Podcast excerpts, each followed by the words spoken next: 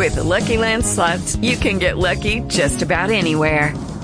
This is your captain speaking. Uh, we've got clear runway and the weather's fine, but we're just going to circle up here a while and uh, get lucky. No, no, nothing like that. It's just these cash prizes add up quick. So I suggest you sit back, keep your tray table upright, and start getting lucky. Play for free at LuckyLandSlots.com. Are you feeling lucky? No purchase necessary. Void where prohibited by law. 18 plus terms and conditions apply. See website for details. I'm Eric Kent. And I'm Matt Blasi. And this is WGON Radio. This episode, we have a special report on the Living Dead weekend Monroeville for the 40th anniversary of Dawn of the Dead. Later, we'll have audio from the Richard France and David Crawford panel at the Living Dead weekend in Monroeville. After that, we'll have a moving tribute to George A. Romero from Tony Buba. But first, the news. Right, first up, we've got uh, kind of out of uh, out of it nowhere um, comes a children's book authored by none other than George A. Romero himself called The Little World of Humongo Bongo. And apparently, this was only released in Belgium um, back in the day. Um, and it was released by Untold Horror. Um, had you ever heard of this before this announcement, maybe a few months ago? No, I totally. I probably saw the announcement and maybe just passed it by because there's always so much that gets announced with George's name on it that it sometimes becomes white noise, and, mm. and I hate saying that. Yeah. But I remember seeing this on the table at Living Dead weekend that Suze Romero was at, and I just kind of glanced over it and didn't pay much attention because at first I thought it said an introduction by, so I didn't. Gotcha. I didn't pay much attention until about a week or two later when it went live on Amazon, and it, I didn't actually order it until earlier this week because I it was in my cart and just time slipped away from me and I realized I didn't buy it, so I I bought it and it's taken it's not going to be here till the end of the week for me. It's mm-hmm. taking a little extra longer to get here, which is surprising me. Well, I haven't had a chance to read the actual book yet, but the actual story, but it, I've read the forward by uh, Tony Timpone or or Timpone. I'm not sure how you say it from Fangoria, and um, and then it has an interview with Dave Alexander in the back pages of um, talking about the the book and how it came about.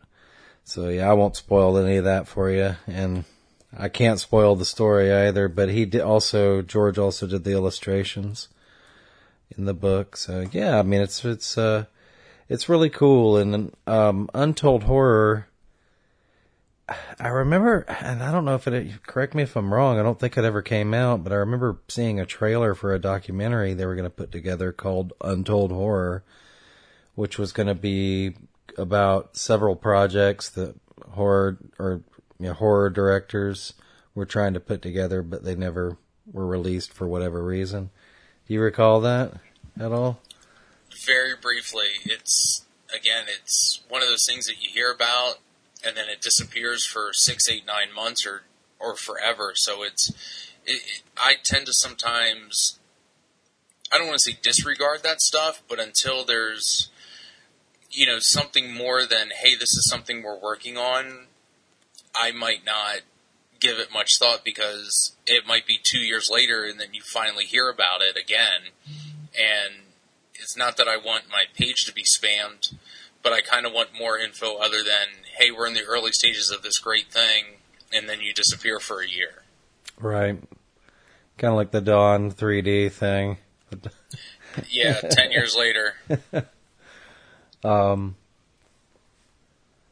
yeah, the, uh, uh, uh, back to the Untold Horror trailer, I do remember they had a George Romero project that, that was going to be a part of that it was some comic book adaptation he was going to do, and I want to say it was Copper Top. Uh, the superhero's name was Copper Top or something along those lines, and uh, yeah, that that was George's connection to that project. But I, apparently they have a, or I've looked at their website and um, I couldn't find any mention of that documentary. I wanted to kind of, you know, give more information for the show, but uh, I could. I'll have to see if I can find the trailer. But um, yeah, I, I'm not sure if that project has fizzled out or what. Um, yeah, I, I guess we're just gonna have to wait and see because everything seemed to went on hold about a year ago. Which Jesus, I can't believe that's next week. Huh, yeah. You know, um, speaking of fizzled out, I'm just thinking out loud here. Do you remember that uh, that documentary, Dead On? Uh, that George Romero documentary that was they were putting together. Rusty Nails was putting together. Oh, oh my God, yeah. It's about I a, haven't thought about that in forever. about a decade ago, uh, Dead On, and and it, they had a pretty solid trailer together. And they had uh, they had a lot of that Ralph Langer behind the scenes footage. Um, I remember there was an article or an interview with uh, Penn and Teller. Which one is the large one? Uh, Penn. Penn. There's an interview with Penn where he was saying like Season of the Witch was the most important feminist film ever made or something.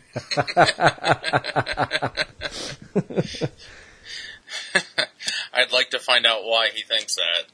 that trailer looked like I mean, that project was a go. I mean, you know, it looked like six months later we should have had a final product.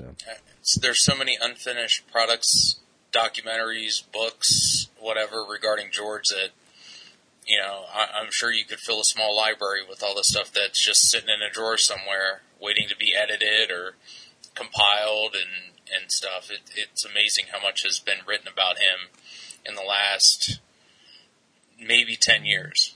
hmm Well, this book it's pretty easy to find. The Little World of Humongo Bongo. Um, it's you know Amazon or you know I even I think it was even on like Walmart.com for you know under fifteen bucks. So Yeah, I think next episode we'll we'll do a review on it. We'll see what you know what we like about each story and pick our favorites and and and see how it goes. I, I hope I hope people pick it up. It was a sleeper thing. Like I said, I don't remember Sue saying anything about it at the Living Dead weekend, and you know it just kind of like popped up. But you know I, I hope it sells good for him. Uh, especially with George's name and it's being his original material and not just something he wrote a forward on. So I, uh, I, I'm looking forward to reading it. I just wanted to get here so I have the time to sit down and, and go through it.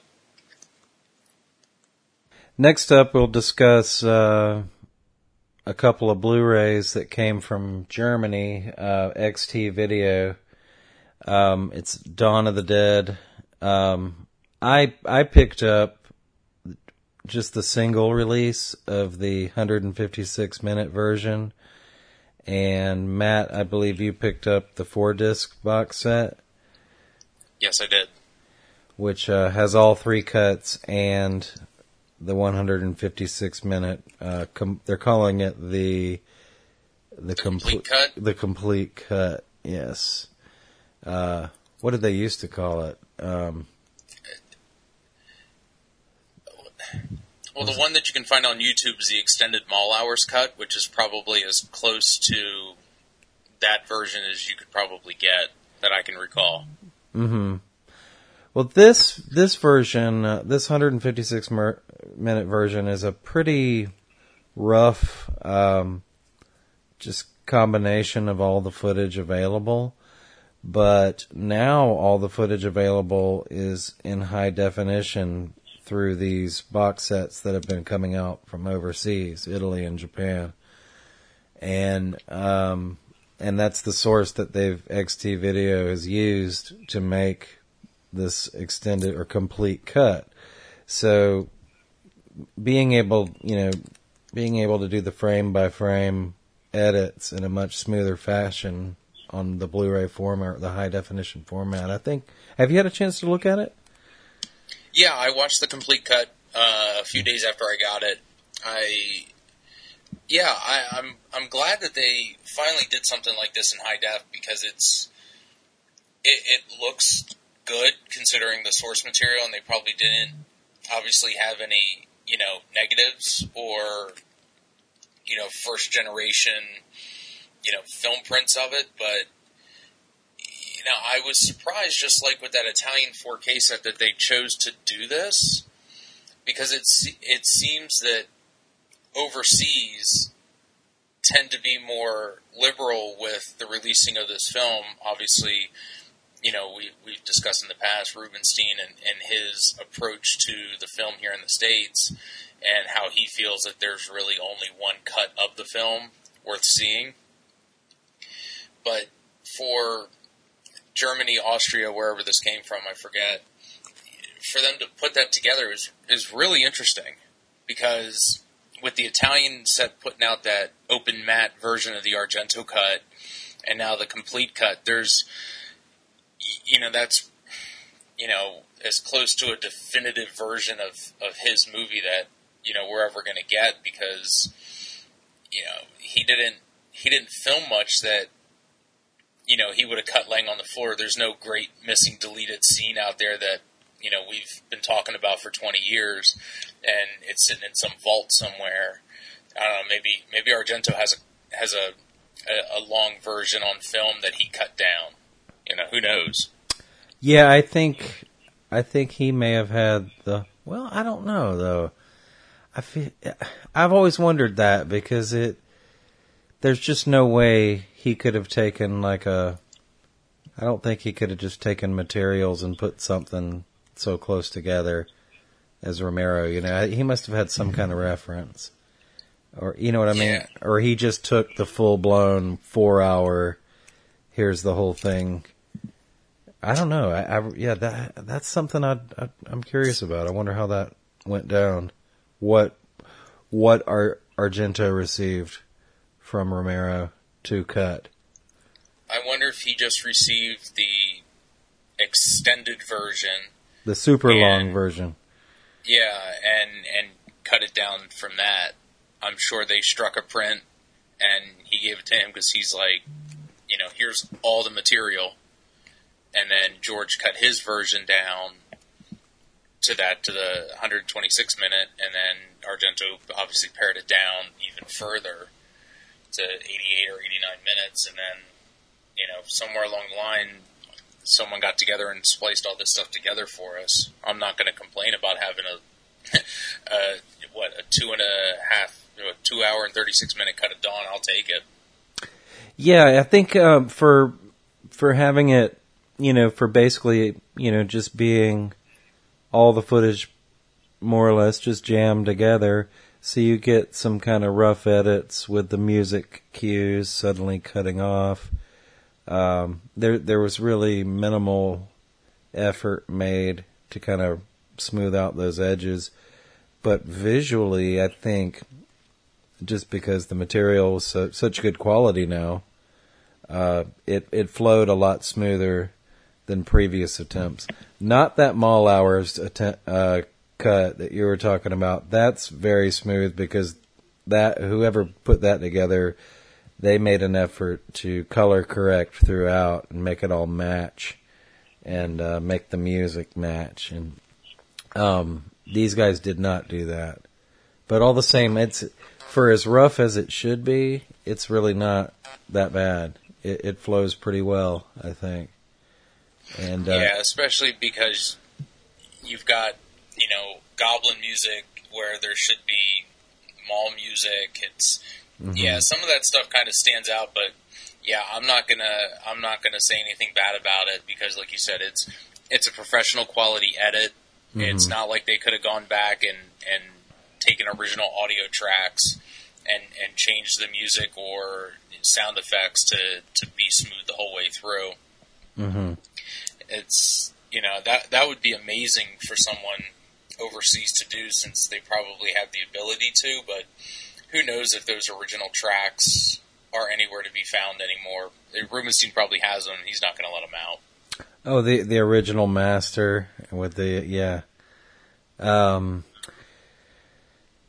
I I ended up uh, I got the earlier version that it's a two disc. It's got the um, the Blu-ray of the 156 minute cut, and then it has a DVD, which is just a duplicate DVD of the uh, of the DVD that was released like in the late 90s or early 2000s from Germany of the 156 minute cut, and it's also the very you know the VHS quality as well.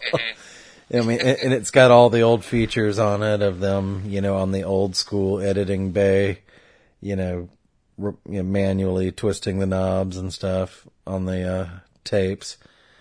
And uh, so, yeah, I I don't know. It's kind of strange, but it, it's interesting to have, I guess. Have the old school version of it, but uh, I'm I'm very happy with it. And these things are limited as hell. In hindsight, I mean, I I had no idea. Um, a box set was forthcoming. I probably I would definitely would have rather had the box set just because it it's nicer looking.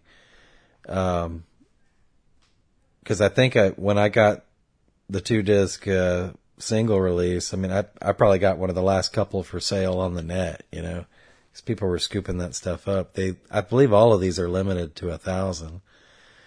Um, but I, I've seen uh, collectors. Um, I mean, you you and I know some real freaks when it comes to Dawn collecting, and um, this XT video company, I've seen like dozens of releases from these guys for Dawn of the Dead, all sorts of like tens and um, you know clamshell case, you know, all sorts of like different styles of releases. Have you, do, do you know to the?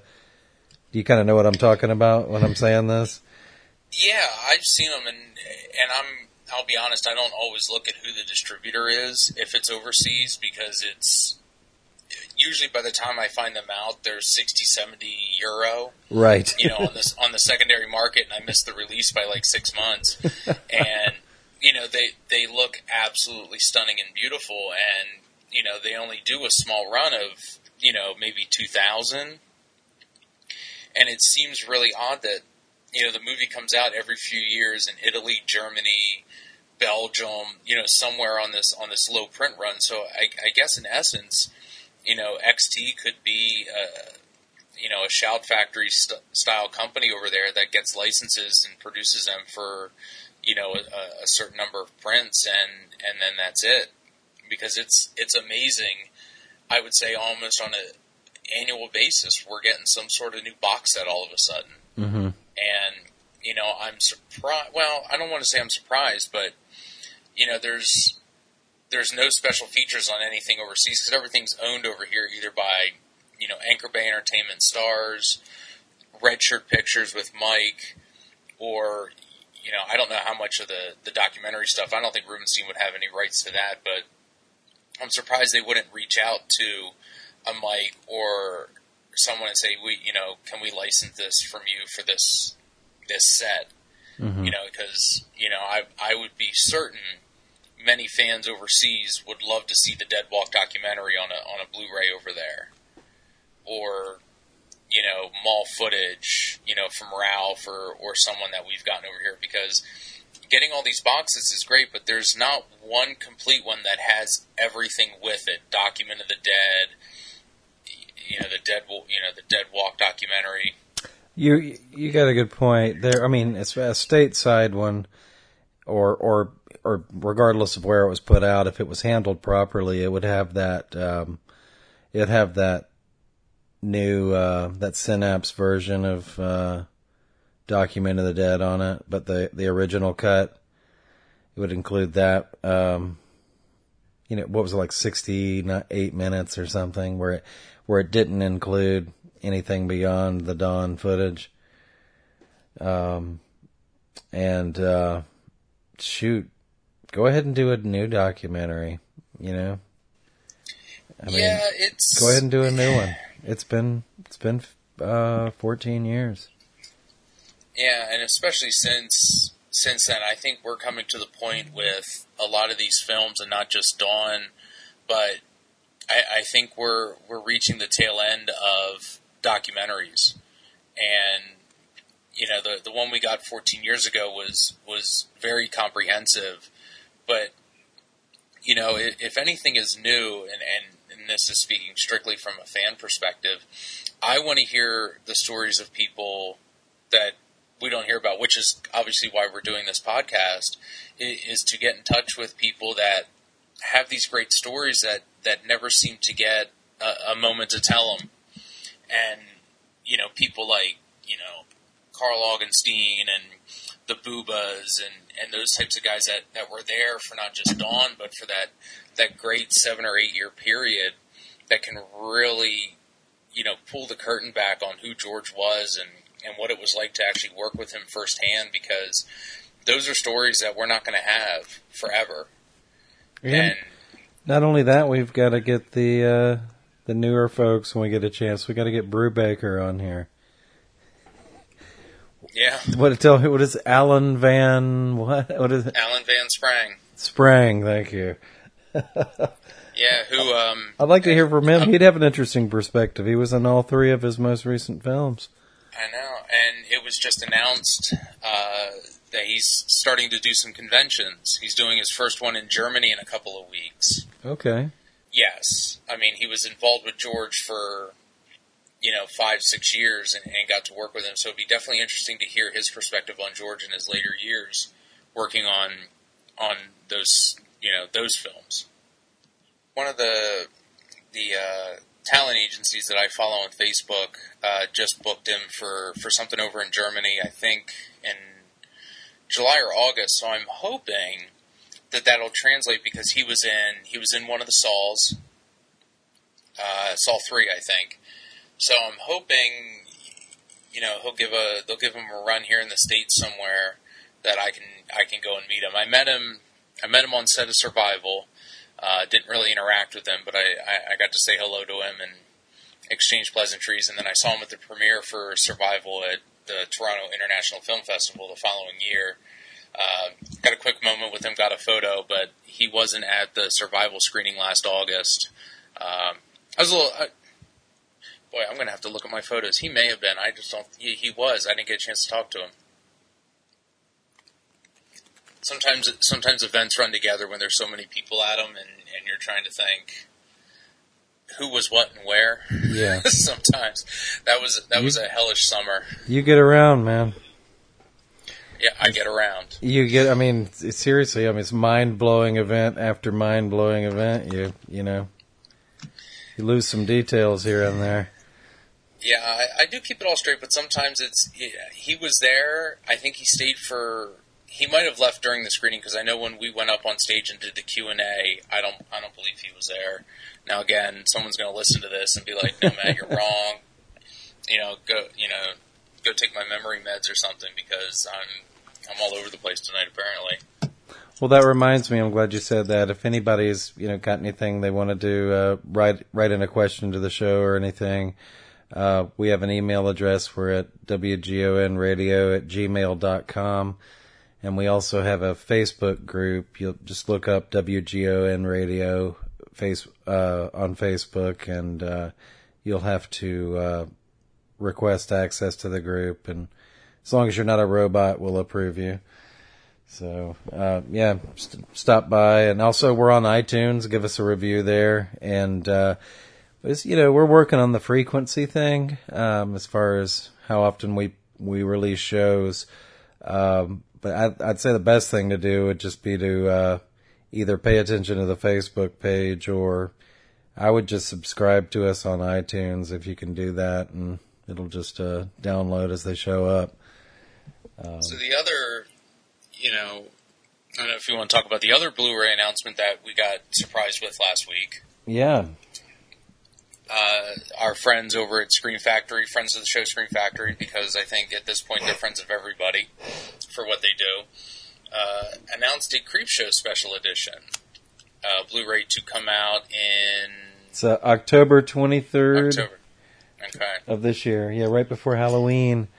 And, Yeah. uh, it's funny because right after the, uh, Living Dead weekend, uh, I had, me and my son had a look at the, uh, the wraparound, the at Tom Atkins house, uh, from Creepshow. And, uh, he had never seen it. So when we got back, it was kind of just became a priority suddenly for him to check it out. And, And then, of course, after that, I went ahead and went through all the uh, extra materials, the Michael Felsher documentary, uh, you know, combed through it all. And then, of course, they announced this like two seconds later. I was just to say that one came out of nowhere. I was not, I was not expecting a Creepshow uh, set, and if I was, I would have expected it from Arrow, considering they had had Creepshow 2 uh, just over a year or two ago, but it's pleasantly surprised with, with, the announcement because it was, you know, Creepshow was one of those films that I think is for as much love and admiration that people get, especially around Halloween time when they start talking about, you know, films that people love to watch during the season and you know, Trick or Treat obviously gets brought up, which was also just announced probably two days before Creepshow, as probably two of the best horror anthologies, uh, you know, ever.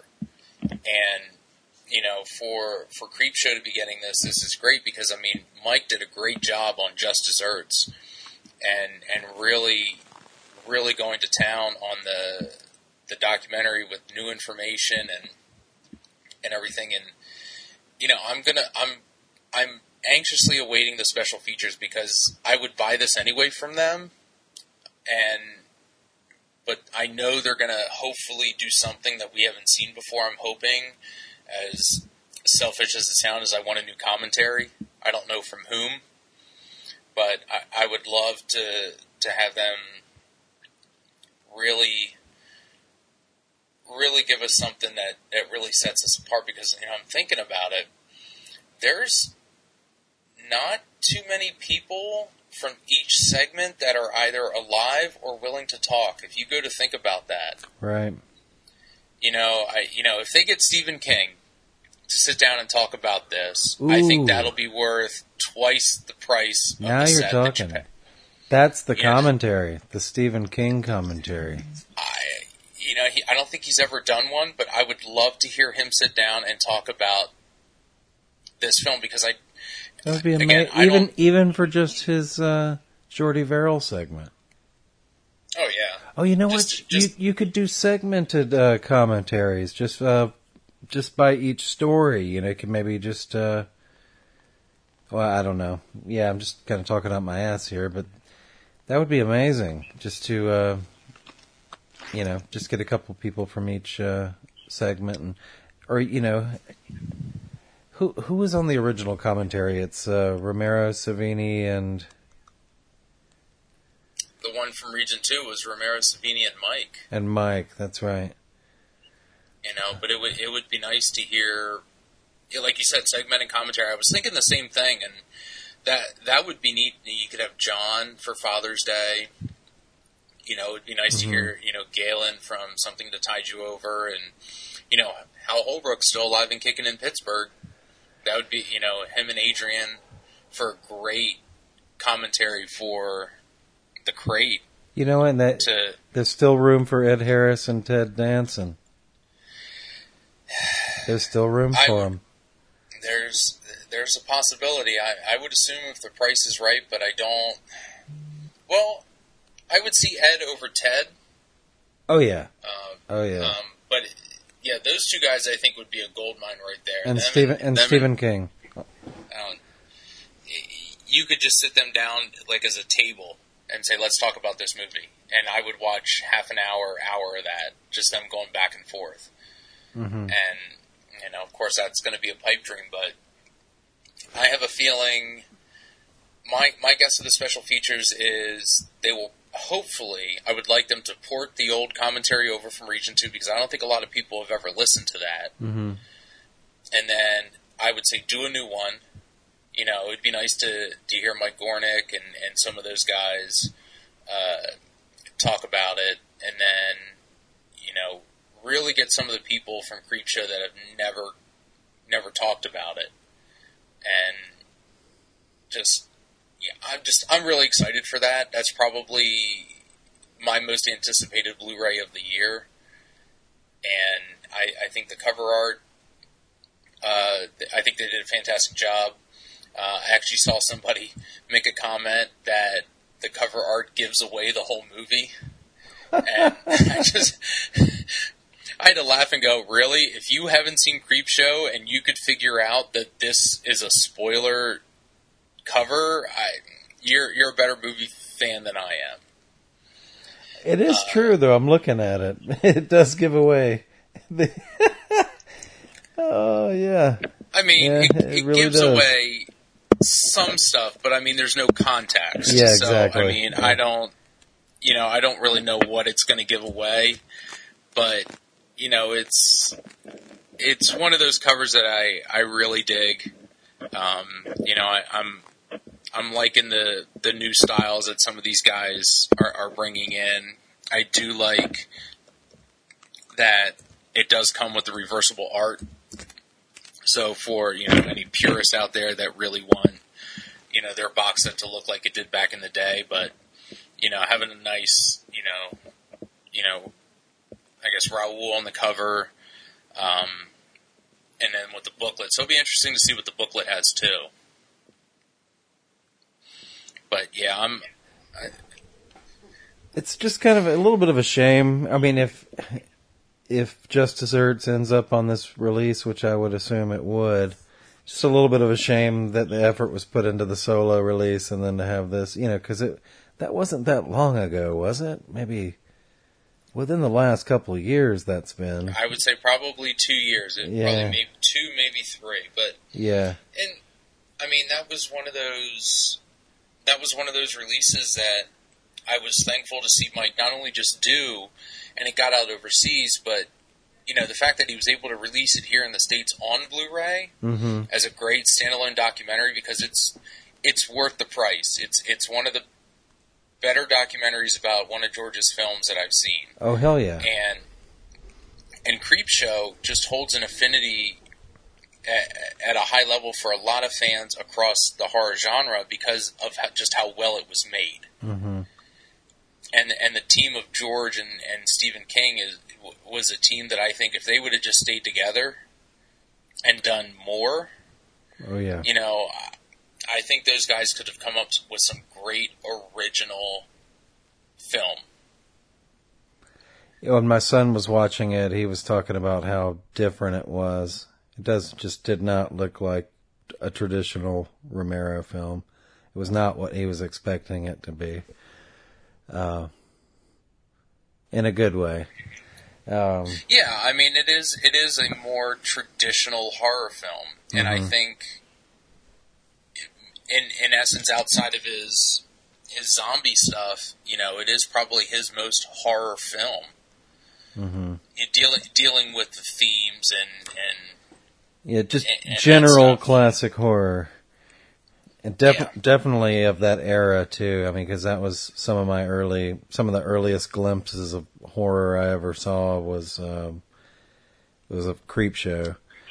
Um, you know, just flipping through the channels. it also would be great to to hear from Darryl Ferrucci oh hell and, yeah! and and and some of those guys to to talk about Fluffy and and and hopefully um, friend of the show Dave Burian gets a chance to to chime in because I know he is a he has an affinity for Fluffy hmm and he uh, you know because to me that's my favorite segment in the whole film The crate. and I think that's yeah I think that's to me that that would be that would have been a great feature length film hmm Could have been, Uh, yeah. you know, it almost feels like it. Like when you watch it, it it feels like the longest segment, It does. It's got a lot of story to tell. and you know, I, I think you know Hal Holbrook just he he nails it, and I think just you know, of course, Adrienne Barbeau just is an absolute great villain or foil, whatever you want to call her in it, antagonist. Um, you know, and yeah, just yeah, I'm I'm just gonna say I'm I'm gonna go on record and say this is gonna be my favorite release of of the year, probably, and probably uh, you know one of the the better George Romero releases the states are getting. Um, And I love You know, Creep Show too, and it's a, it's a great film. It's it's and uh, as we said before, classic horror from the era, early '80s, and it's not necessarily at the top of my list for Romero films, but I reckon it's a great film, and it's crazy because I'm I'm gonna be buying this film. You know, shoot, I'd have to I'd have to total it out. It'd be interesting to see how many times I've bought this film. Um, just because of, especially once these foreign releases started dropping with the uh, Just Desserts on it. I had a couple. Uh, I had a DVD and a Blu-ray overseas. Um, I had the domestic Blu-ray, the domestic Just Desserts, the original Warner Brothers DVD. I mean, I think I, th- I think there's been a few others. Yeah, uh, I have I have every one that you mentioned. Plus, I have it on VHS. Uh, not probably from the late '90s is when I bought the VHS, so not a not an early release. But mm-hmm. I know mm-hmm. Creepshow 10 has, has, over the years gotten a good uh, a good release, a good amount of releases. Oh yeah, from from treatment. friends overseas. Yeah, so it's it, it's nice to see that this is this is getting a little bit more love. Um, but you know, knowing Scream, I mean, we're recording now in July. We will probably get special features in September. They tend to run the special features about a month before the release. Mm-hmm. Uh, based on their, their Return of the Living Dead 2 announcement the other day as well, which comes out next month. Yeah, uh, that's that's a great. Re- that's awesome. Can't wait for that yeah, one. That, I'm I'm I'm anxiously awaiting that one. I'm yeah. excited for that. And it that well, gosh, completely off Romero topic, but has that one restored the soundtrack? Yes, that is original soundtrack. That's awesome. That's great. Yep. Because I, I, haven't heard that original soundtrack since I watched it on VHS last, probably like 20 years ago. I, am still sitting a, on an old VHS of that, just to, that I can probably toss now. I always keep my old VHS releases. Yeah. Just oh, yeah. nostalgia purposes. I would hate to get rid of it, and then I'm going to miss it, and I'm going to have to pay 30 bucks for a tape that's worth about a buck fifty. Yeah, you're totally right. I'm I'm hanging on to it. Um, but uh, yeah, I'm looking forward to that, and definitely the the Creepshow release as well. Um, uh, one more news item we have is that Mezco uh, Toys is re- they're releasing um, big surprise shocker they're releasing the airport zombie and flyboy zombie uh, figures. You have to buy them together for uh, $130 as a pair. What are um, they're they're not they're actually really nice looking figures with uh, cloth clothing. Um, looks like really good sculpts on the face. Um, I don't know. Are you are you in? You you are you investing? I you know, and I'm on the fence because we just got the Living Dead dolls, mm-hmm. and then we get an almost identical release, more obviously, you know, accurate, you know, portrait of of the characters. But yeah, like you know, like the the the tone in your voice, surprise, surprise, it's Flyboy in the airport zombie again. yeah, exactly. And you know, you know, I don't I don't want listeners out here to think, well, God, these guys, you know, they hate Dawn of the Dead, like they're getting new Dawn of the Dead stuff.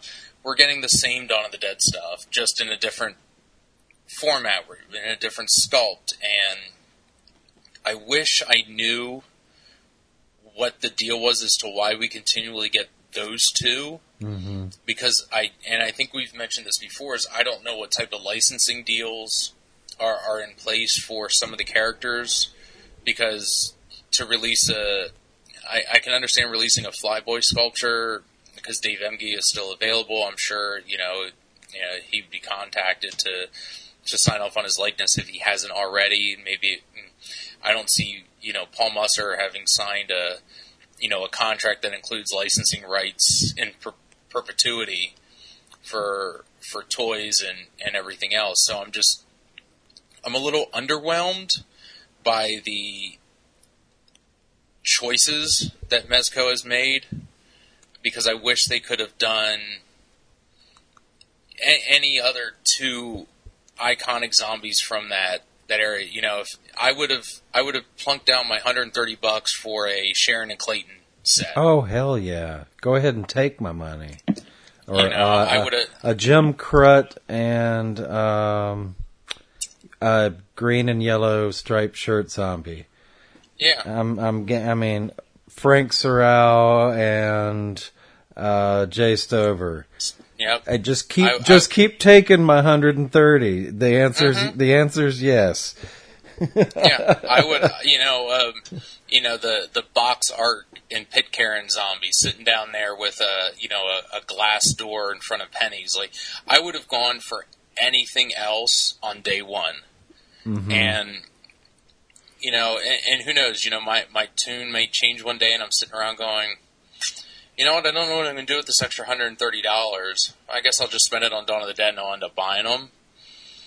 But I was I was surprised when the Living Dead dolls were announced. I bought those day one. I was thinking, oh, these are going to sell out, and I was kind of surprised to see them in an Fye like two weeks after I got mine in the mail.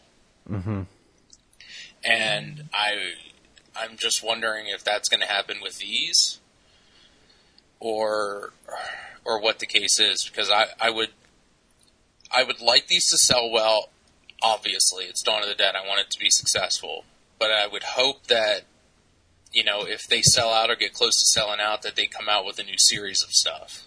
And that's the problem is that when they that's part of the problem is when they sell well, they assume, well, let's stick with uh, Flyboy and Airport Zombie then, because that's the guaranteed moneymaker. Like, um, maybe the Hare Krishna zombie didn't sell well with the NECAs. I, I don't know, man. Um, Well, I- I can't you know, imagine. if he didn't, if he didn't sell well, you know, we would probably see them in more abundance at conventions, going for less than fifty dollars. right, that's true. Yeah. You know, I, I think they sold well enough, but I don't think the print run, you know, the the production line, you know, I don't think they flooded the market with them. I'm I'm gonna they- I'm gonna look back and dig it up. I remember, and it was on Homepage of the Dead. I remember it was around the time uh, that these NECA figures had come out. I just want to say 07. I'm, I'm just guessing. Um, And I remember somebody had gone to like a convention, a toy convention, where NECA had, um, and they'd taken some pictures of a Fran um, deal where she had like changes of outfits and stuff. And like the Oh, that was a like a print, Mhm. like it looked like one of those paper dolls kind of thing where you could like dress her up. Um, oh, I think it was actually it was part of the it was going to be part of the same series of uh, of these NECA figures, and it may have just been like a like a poster, like a promo sheet or something. But I, I want to say they Okay. ac- they actually had like the box, you know, like she could change into her Oh. fur coat or maybe a couple other, you know, um, and and I want to say there might have been you know something else that they were previewing. It just ended up never happening. I wonder there's got to be some kind of story there. Uh, it either got shut That- shut down or I don't know. That's a, that's a box that I would buy. Four main cast in fur coats with Oh. Roger in the Hell yeah! in the wheelbarrow.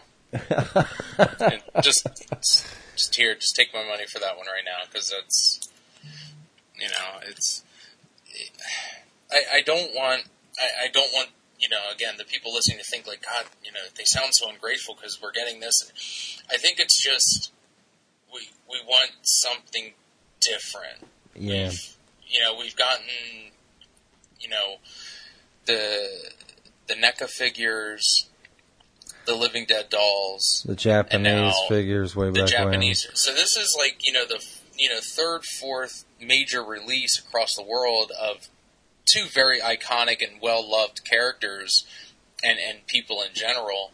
We also Right. had that Japanese uh, Figma Flyboy the, with the that you could put the uh, Lenny Lee's head on. Oh yeah, see, yep, forgot about that. Mm-hmm. So Flyboy's maybe been the most abundant, the most represented across the board. He's you always got to got to have a Flyboy zombie. And then I guess, uh, yeah, I, it's got to be something with the licensing somewhere where like where you can, uh, or maybe that's part of the owner's control of uh, the branding. Um, trying to make those more possibly more iconic. I don't know, man. Some strategy to it, I'm sure. Yeah, yeah. Well, let's let's hope they sell well. I'm sure we'll see them on the secondary market for twice the price, and you uh, know, hopefully that'll that'll keep us, you know, with with this hopefully, you know, building wave of Dawn, you know, memorabilia. It's it's really weird to see Dawn, you know, out and about in a store. You know, you know, I remember about what five years ago, Old Navy had a Dawn of the Dead T-shirt out. That's right. Yep. Which you know, to go into any brick and mortar store in the United States and buy a Dawn of the Dead T-shirt, you know, post 1980, 1990s, because it wasn't like it was ever uh, available. Mm-hmm. Uh, kind of shocked me, and especially because it was Dawn. You know, you would think that they would have gotten Night of the Living Dead. You know, because it's such a, you know, easier property to grab considering its status.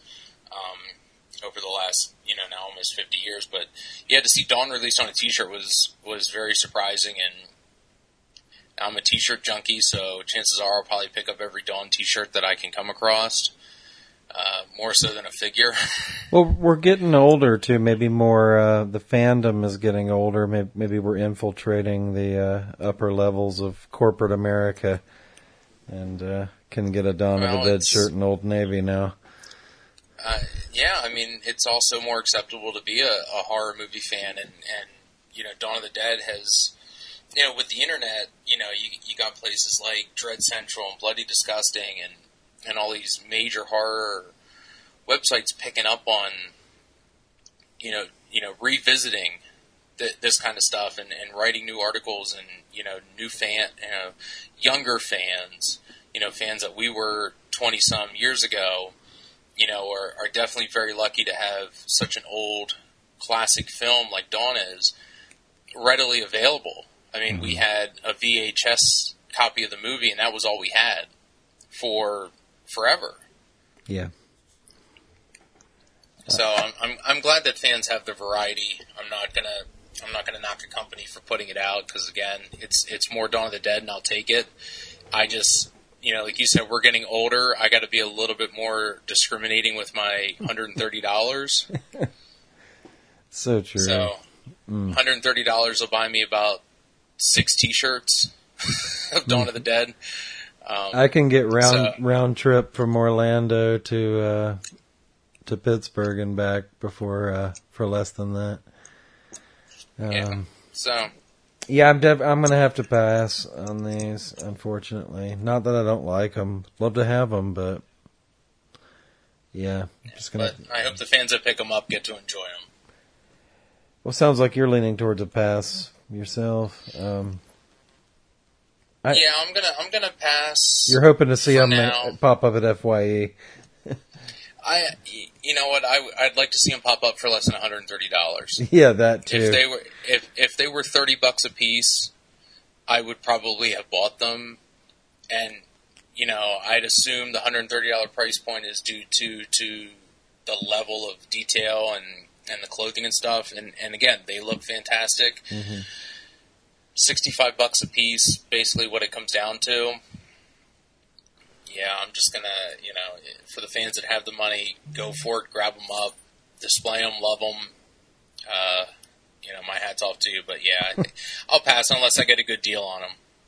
Yeah, on uh, discount uh, Fye or clearance. Up next, we have a recap of the Living Dead weekend Monroeville 40th anniversary of Dawn of the Dead. Both Matt and I recently had a chance to attend the Living Dead weekend in Monroeville, Pennsylvania for the 40th anniversary of Dawn of the Dead. Uh, so we're just going to kind of recap that for a few minutes and uh, talk about some of the the events that happened there. Let's just, you know, acknowledge the fact that we just attended a Dawn of the Dead convention inside the Monroeville Mall. I think that talking point itself is something no Dawn of the Dead fan that has been a fan for 20 plus years has ever thought about happening. Yeah, it seems like it's out of the realm of possibility, but just simply because of the the mall management's attitude towards the film and people that just general attitude towards people that fans of the film. Um, and to have new management in place that is receptive uh, to the film and the fans, it's it's so freaking refreshing, man. It's unbelievable. Um, and, and, we've seen the result of it here with, you know, having the uh, the convention where the the dealers and the guests um, were spread out between four uh, empty storefronts uh, at the mall, empty stores at the mall, and ended up working out perfectly because those uh, stores were really deep, and uh, you know just had a lot of space to spread out in, and uh, that was one kind of question I had about it because I, I feel you know like the convention was a huge success and was very well attended. Um, but at the same time, we were kind of mixed up with mall traffic, and uh, you know what I mean. It was kind of hard to assess. Um, you know, obviously, it's not like San Diego Comic Con size, but you know, it was kind of hard to to just quit when I was thinking back on it. It's kind of hard to grasp um, how many people were there specifically for the convention. Yeah, it would have been interesting to see, uh, you know, you know a total fan count because you know we were all clustered at one end of the mall, and it's it's the the the non busier side of the mall. Like you said, you know, four storefronts that were were no longer in use were used as you know the convention halls, and you know the the regular proprietors of the mall, the shoppers and stuff, you know, kind of walked through and, you know, they were definitely, I think, kind of surprised because, you know, as much advertising as they did, I don't think people kind of understood what was going to happen.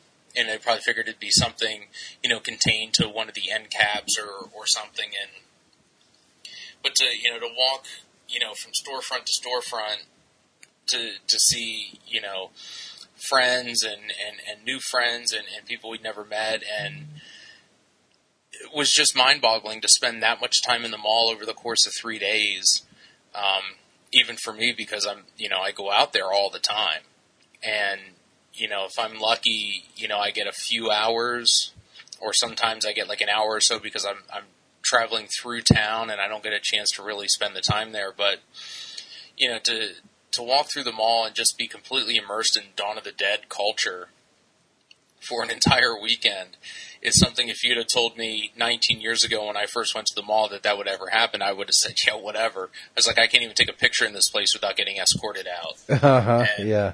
You know, you know, here we are, you know, being big Dawn of the Dead dorks and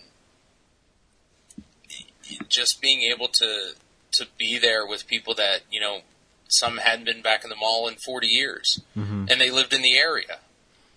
You know, there, you know, or people that, you know, haven't seen each other. You know, it was great to, you know, finally meet, you know, Molly McCluskey and, Oh yeah. You know, you know, a bunch of these people and, you know, Richard France and to see these people, you know, really kind of take, take this experience in for the first time. I think, you know, Kevin and his crew did a fantastic job, uh, organizing, you know, it is, it is an event that is run by a fan and and someone who who understands the the fan culture and the fan experience, and you know wanted to give everybody more than what they were expecting for the price they paid. But and, I mean, but forty guests for the 40th year. I mean, that's an enormous feat, and you know, even if you are just, you know, I understand a lot of the people are, you know, live around there and, you know, had very you know, small roles, but all the same, it's a 40 year old film. You know, how many, you know, and being able to have 40 people show up, um, that, that's amazing. And yeah, again, in the mall. unbelievable. Like, I 100% agree with what you're saying. I've been to the mall several times, but I've never immersed myself in the mall like that where I would spend four hours in the mall, run get something to eat, spend another four hours in the mall. You know, it's just like, whoa, you know, I mean, and, and then do it again the next day. Um, but it, but I mean, I, and I mean that in the best of ways. It was just, you know, just to really, and, and mostly spend it down in that one end. Um, you know, and it's just in, you know, Tom Lafitte showed up for a few hours, I think on Saturday. Um, Paul Macaluso showed up on Saturday for like 20 minutes. yeah, that was, that was fun to be, to just kind of run into him you know, before really everything got started on Friday because he what he flew into town. It was something with his granddaughter. Yeah, I think it was with some family in town. Yeah, and he just happened to be there. So it was that was that was a nice surprise to meet. Um, you know, someone that you know I really didn't know much before we talked to him. Uh-huh. You know, here on the show, and then you know we we stood there for pretty much the entire time he was in the mall, just talking to him, and he was he was blown away by it. Yeah, I mean, and, it's a shame. I mean, I'm sure, you know, I mean, Tom Lafitte was able to sit. I don't think anybody would have mind if minded if he pulled up at a table and you know started well, charging for autographs. He, he did for about an hour. Oh, Paul did. Yeah, Tommy did. Oh, uh, Paul. Uh, no, yeah, Paul. yeah, Paul. Tom. Yeah, Paul. Yeah, no, I was saying just yeah. you know just like Tom did. I mean, oh. I I don't you know I don't think anybody would have minded him sitting down for a few minutes and you know, um, and I mean, I I don't know about you. I uh, I shoot. I probably added like twenty five autographs or so uh, to my yeah, poster. I'm, I'm, looking at mine, and I got about one, two, three, four, five, six. Yeah, I added about six or seven to mine uh, okay. for people that I that I really wanted to to meet and see. I didn't. I didn't. You didn't I, go I, all the way. No, I wasn't able to go all the way. I had to be yeah. a little bit more discerning with with my my uh, spending, but it was it was totally worth it. I mean, every yeah. every single you know every single signature was great, and you know just the surprises of, of some of the people that were there, and just mm-hmm. everyone was fantastic. And I mean, that's that's part of what about that that endears me to this film is everyone that was involved with the film loved being involved with the film and had so many great stories and they they all had a good time and you know it was a big reunion for them you know some of these people have been friends their whole life and they probably haven't seen them you know in a, a decade or more mm-hmm. and you know they pick right up where they left off and you know I couldn't tell you how many times I'd go back by Tony Buba's table and he was gone because he was he was Facebook living the whole weekend You know, he was yeah. he was Facebook living to to to his brother Pat Buba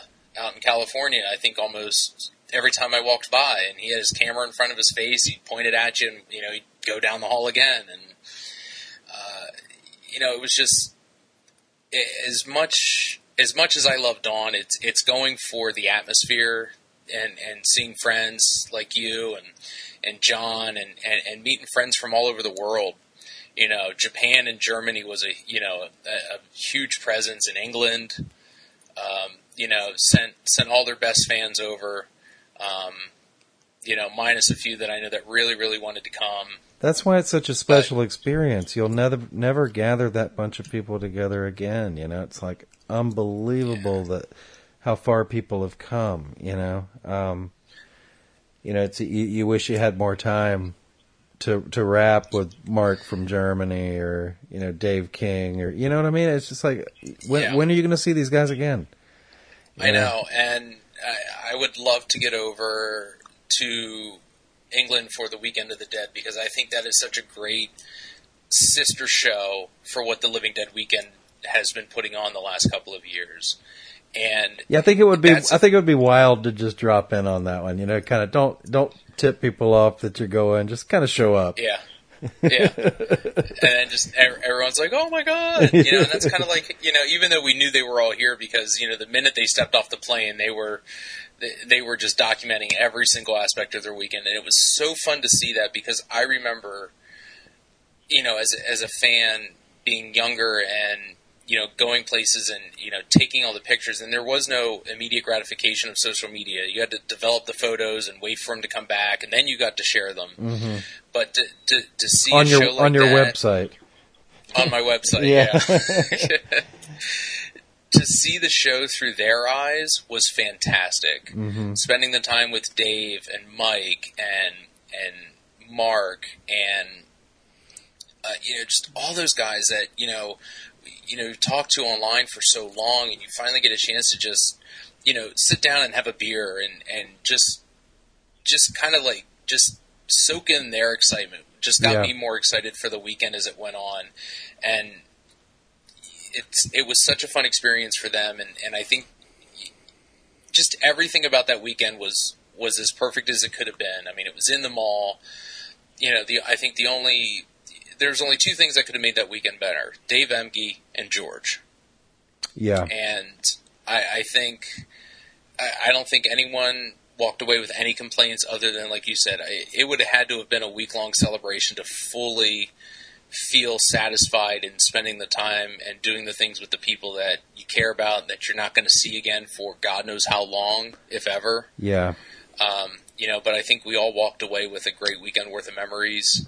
Um, you know, Larry's tours seemed to be absolutely well attended. I think he was having a blast with it. That's one thing I wanted to mention is um, I think they were capping those tours at I think at a hundred people, and he did you know three full tours and then a fourth one that was kind of a ha- you know so I'm gonna say maybe about 350 people roughly took the tours. So I, I was thinking about this and trying to figure out how many people were at the show. Um, and then I, I think back to the 25th anniversary. I don't think 350 people took the tour that night. I would say maybe a hundred, Oh. maybe a little over because I, I no, know it's that, it's more than a hundred, but it's not 350. It's No, it, it's I, I mean maybe 175 split three ways or something like that is what the 25th was. But I remember. Do you remember when we gathered, or when the gathering just outside the lobby of the DoubleTree um, Mhm. for the 25th? That was a pretty. There was a lot of people out there Yeah. uh, gathered And it- under there. Um, I mean, it's hard to think that God, we celebrated 25, and now we're up to 40, and how much changed in that 15 years, not just with the mall, but with us mhm. and, and and the whole culture. You know, it was, you know, when they when they did those tours, you were only allowed to do it before. We've got half-grown kids. yeah, you know, our you know next generation of kids, and and I think that's great because I mean they're the ones that are going to have to carry the torch. You know, to get to 75. I uh, So, you know, I was out at the airport and some kids pulled up. I say kids, and uh, they're like, "Yeah, I was here at the 25th, um, 25th," and I'm like, "Well, gee whiz, you guys must have been babies. What would your parents bring you or something?" They're like, "Nah, bro, I'm 37."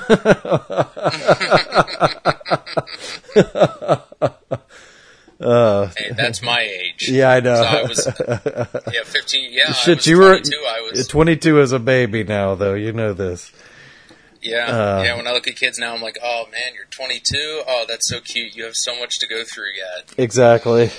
You know, but but at that point, you know, 22 was, you know, we, you know, when when we were doing this at the 25th, we were right at the beginning of. of you know the the convention scene really blowing up, hmm going more mainstream, more consistent, and it wasn't 4A and uh, MG had just bumped it up to 20. They'd wizened up. Yep. and you know, but it's it's still it's so neat that you know we have so many people that were there for the 25th and they came back for the 40th and sometimes that's the last time I had seen some of those people. Definitely. And just uh, you know, I hope you know we can do it again in 10 years for for when Dawn turns 50. It's the first time I've been back for a convention event in Monroeville since the 25th. I've been back several times just to go, but never for a convention. Yeah, Um, I've I, I don't think I could go to. I, I don't think I could miss uh, any Dawn related event in Pittsburgh ever. I wouldn't.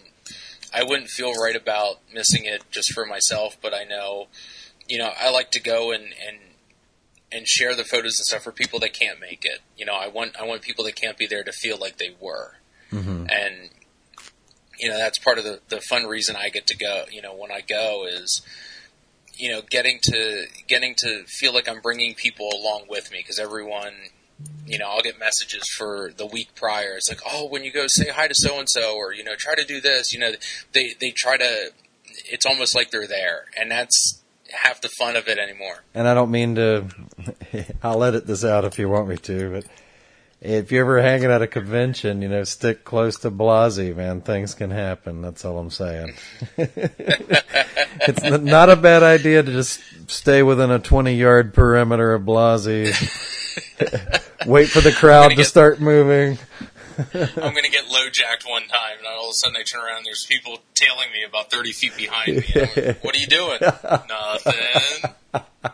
Okay. It's awkward. I'm at the bathroom. It's alright, it's good. You gotta go too. I, I, I don't, you know, uh, if you guys don't applaud, I, I will be disappointed, but thanks. That that's actually we need to uh, we need to make that button or a t- or a t-shirt and, and sell it for uh, the show proceeds. Like I'm with Blasey. the guy's like, "Oh, you're with Blasey. Come right in. Step backstage." Yeah, yeah, I'm, I'm the friend Blasey told you about.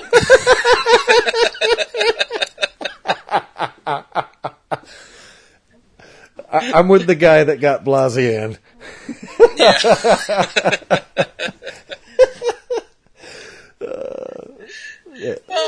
That's- you know, I, I count myself lucky, and, and, and I will always always be forever thankful for everybody that's ever done anything to help me live my dream, and, and you know, and, and, and being able to give back, and you know, whether it's you know, showing you somewhere in the mall that you'd never gotten to before, or just introducing you to someone. If if I can help make someone else's weekend, then my weekend was made Yeah. you know everything else is a bonus and that's and that's why i consider myself lucky and that's sometimes why i tend to go out of my way to do all of this stuff because i know what it means to other people and you know i've i've been granted the the luck of the draw in life to live three hours from the monroeville mall uh, you know the ability to just pick up and go out there whenever i want and it's never going to get old. Um, I've been going out there. Next year will be 20 years since my first trip, so I think I'm going to have to do something special for that.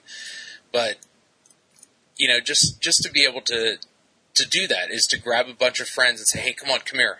We're going to go do something." And they're like, "What?" And I'm like, "I'll show you." That's I, I love doing that for people because people have done that for me, and I think I think fans of George's films have that sense of family and camaraderie and you don't see that much anywhere else. It's it's there's so much competition within other parts of the genre or other other facets of fandom that you know George's George's fans don't tend to get much, and and usually when they do, they kind of self correct, um, and people can kind of understand you know who people are because we we've known each other for for so long, and you you can tell when a newer fan comes in you've never met. You can just tell right away how much they love George and his films, and and just being you know walking into the mall the first time, their eyes are just wide and they're just taking it all in, and you know it's it's like being a parent and watching your child go through something for the first time that you did. It's it's a satisfying feeling to say, see, that's what I was telling you about. That's why I tell you to come to these things, and you know, people will tell me, "Oh man, I really want to go to the mall, but it's not the same anymore." I'm like, one, it is the same. Two, do it because you when you walk in the Monroeville Mall as a fan of Dawn of the Dead, you're not. It's it's almost like you're watching the movie as you're walking around in your head. You know exactly where the landmarks are. You know what happened where, and you can still see what it looked like because you've watched that movie hundreds of times, if not more. But not only that, you're laying all these memories of good times with good people on top of it. So it just becomes even just much more stronger of an emotional attachment. Like our freaking, you know, th- this particular occasion, I, you know, booked an extra couple days, so I didn't have to rush it. And, uh, so hung around Sunday evening and they're, you know, watching them close everything down. It's just incredibly sad, you know, just to kind of, I mean, sad to just see the good time wrapping up, I guess. I mean, not, but it's, but kind of sad in a good way.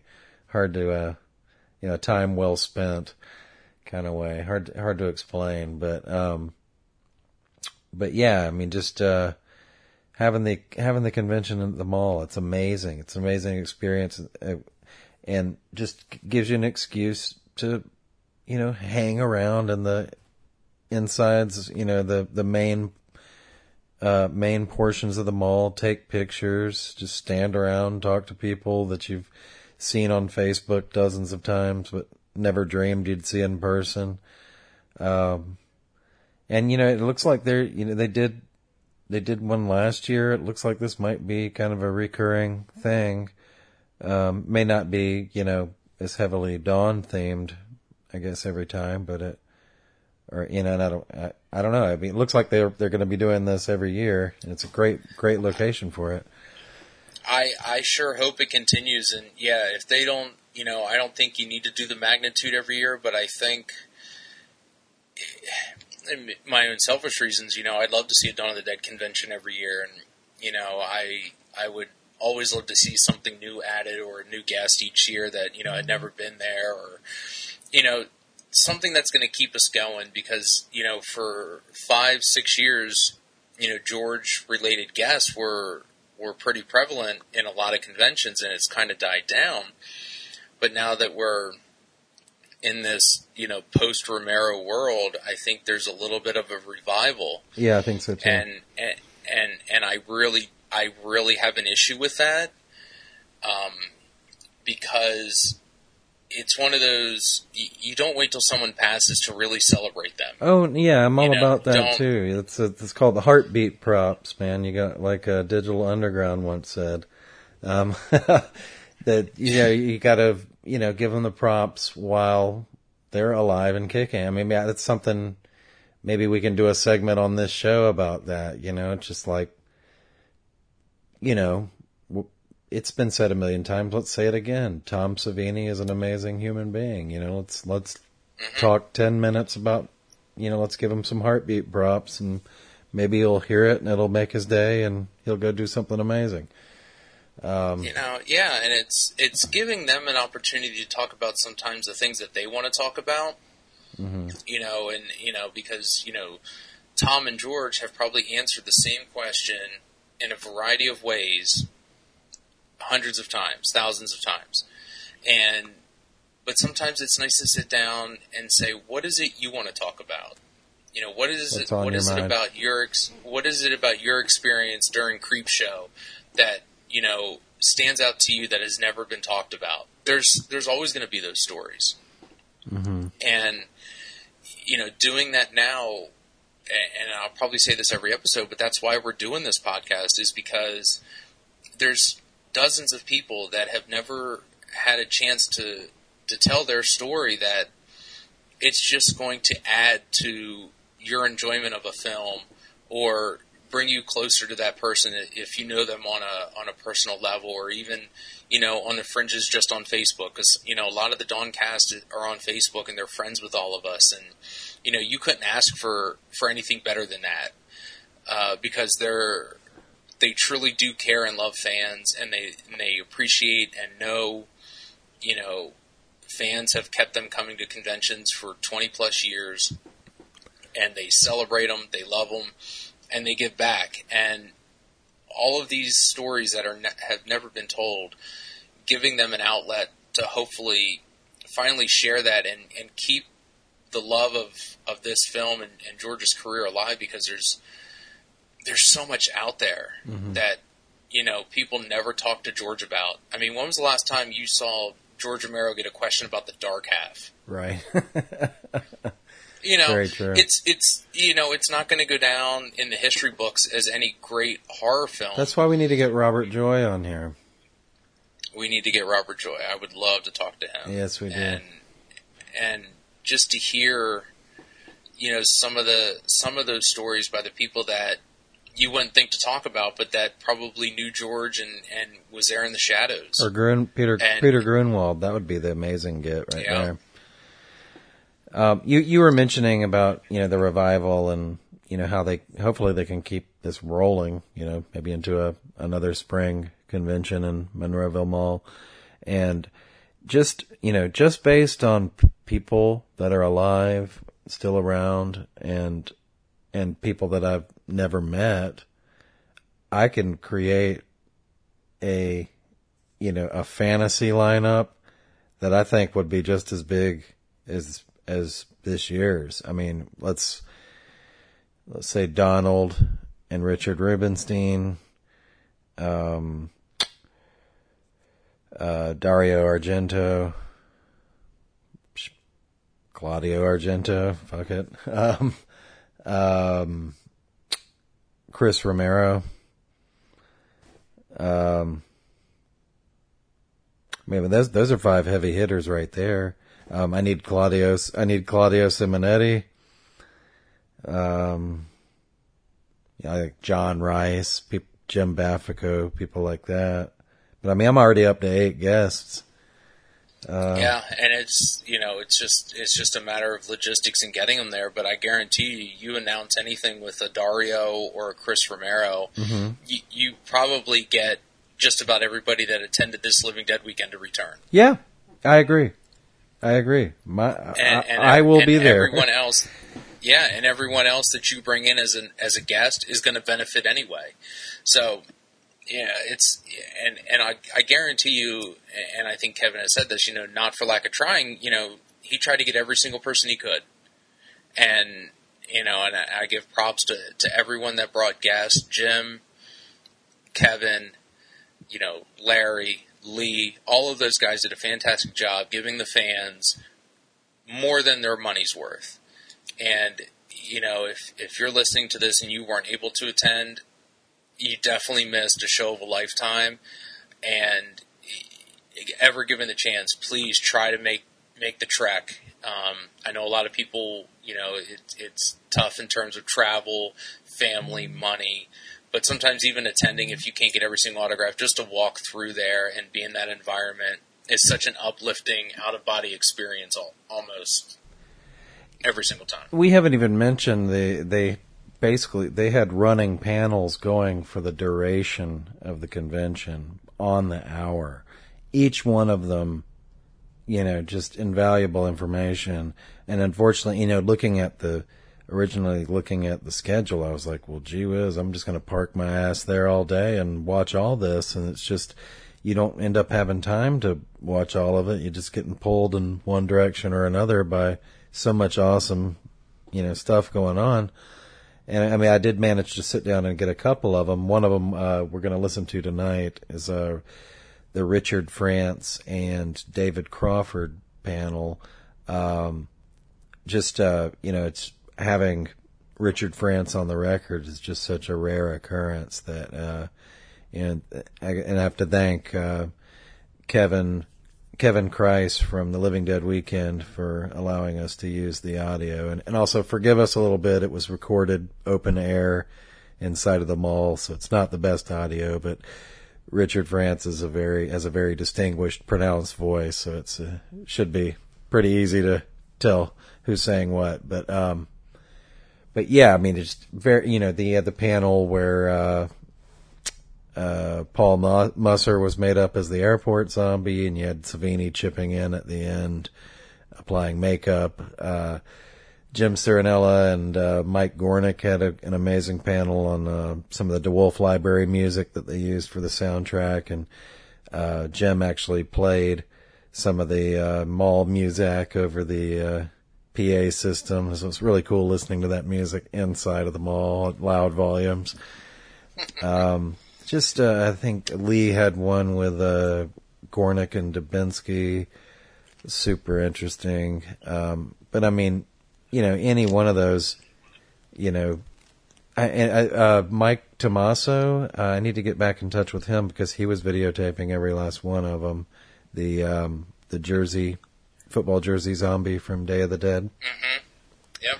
I need to get in touch with him because I, yeah, I'd really love to to take all those panels in because they, you know, they're very, you know, you had some of the WGON personnel. I mean, I'm sure it's very, you know, exclusive information, and it's just there's so much freaking awesome stuff going on. You just, you just can't just park it and. uh you, you literally would have to sit there for eight hours, you know, the, the entire at a go the entire time. Um, you were mentioning um, the the staff of uh, real quick about the Living Dead Weekend staff. I mean, they're all everybody involved. Amazing job. Um, hats off, and uh, yeah, can't wait for the next event. But uh, I uh, I met one gentleman, uh, Will, who uh, I helped him set up some stuff Thursday night, and uh, and it got super freaking late. I mean, it was like, you know, it's definitely it was after midnight, and we'd been doing some heavy lifting, and I was like, I got to get out of here. And uh, when I came back and saw him the next day, I was like, How late did you guys end up working? And he was like, He's like, I don't, you know, I'm not even really sure. I, I ended up sleeping here. and uh, right there, a new checklist item was born: sleep in the mall overnight. I mean, come on. Yeah, Come- that's that- that's probably one of the ultimate bucket list items right there. That's that's a new one. It's I, I didn't realize it before then, but uh, I, you know, we'll see. We'll see. Uh, and I and I think we we can't talk about the Living Dead weekend without talking probably about one of the most emotional things I've ever been a part of at, at the mall was was the unveiling of Chris Stavrakis's bust of George that has a permanent home in the mall now. Um, you know, ha- just absolute hands, you know, applause, hands down. Chris did a fantastic job with George. Um, Look, you know, looks getting- even better getting- in person than uh, the sculpt did as he was doing it. Yeah. I mean, it just it's so so realistic. Such a service he's done because you there's another um, bust in the mall, kind of centrally located, that like Mm-hmm. isn't a patch on this thing. You know what I mean? It, Mm-hmm. I mean, it looks it looks okay, but compared to the Romero bust, it you know, I mean, it, Well, it's amazing. I mean, that just go. I mean, that just it was just made with love and admiration. Mm-hmm.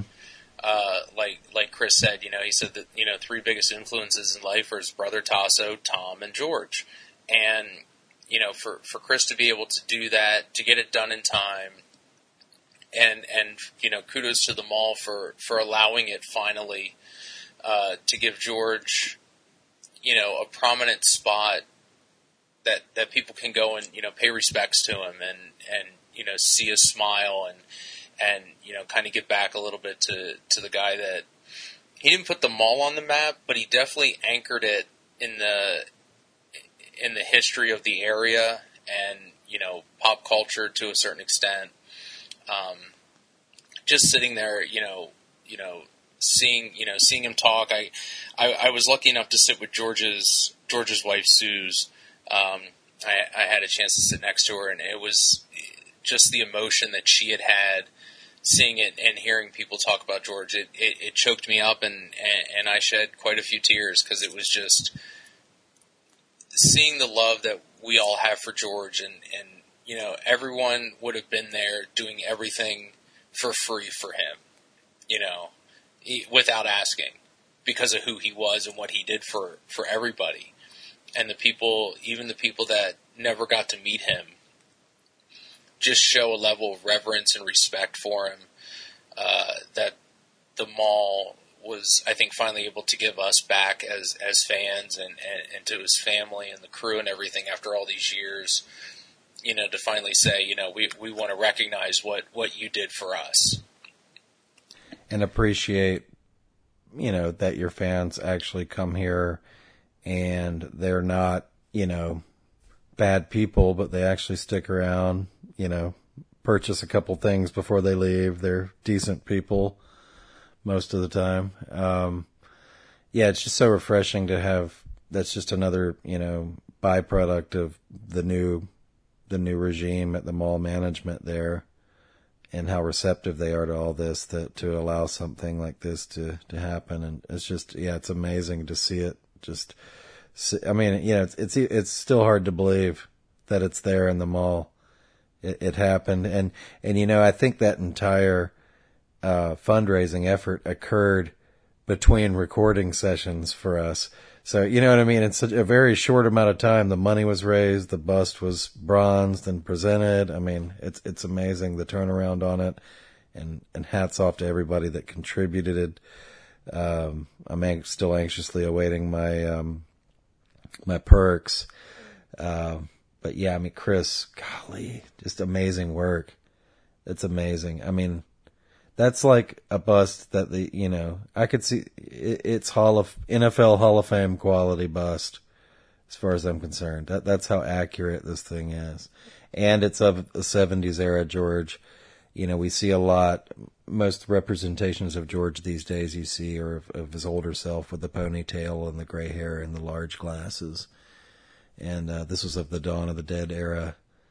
Um, George, uh, the way he looked at and during the Dawn of the Dead era. So yeah, visitors to the to the mall, you you've got something significant to to recognize the man, and uh, you know maybe turn on some new people to his work.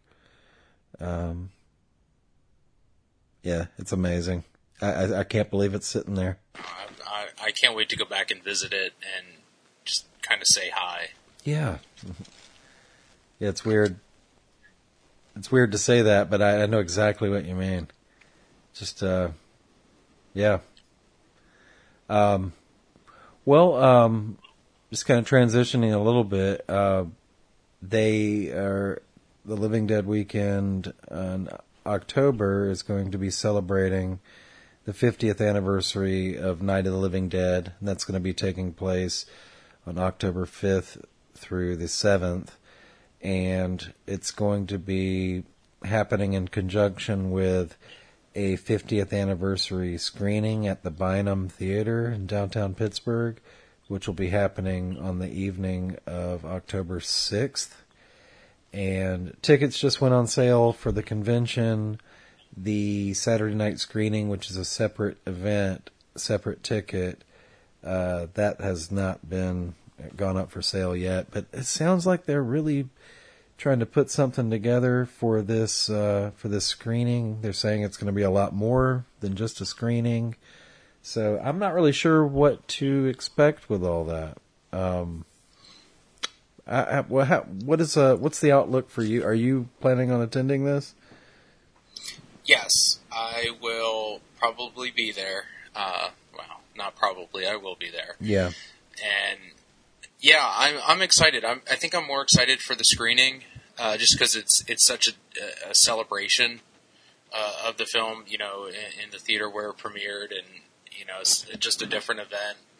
Uh, just to go see and and you know celebrate the movie. You know, I've never been able to go to any of the early October screenings that they've had over the last couple of years, just because they tend to be on weeknights and and with work. You know, I haven't been able to go and attend, but you know, to I, I've actually never seen Night of the Living Dead on the big screen in the city of Pittsburgh.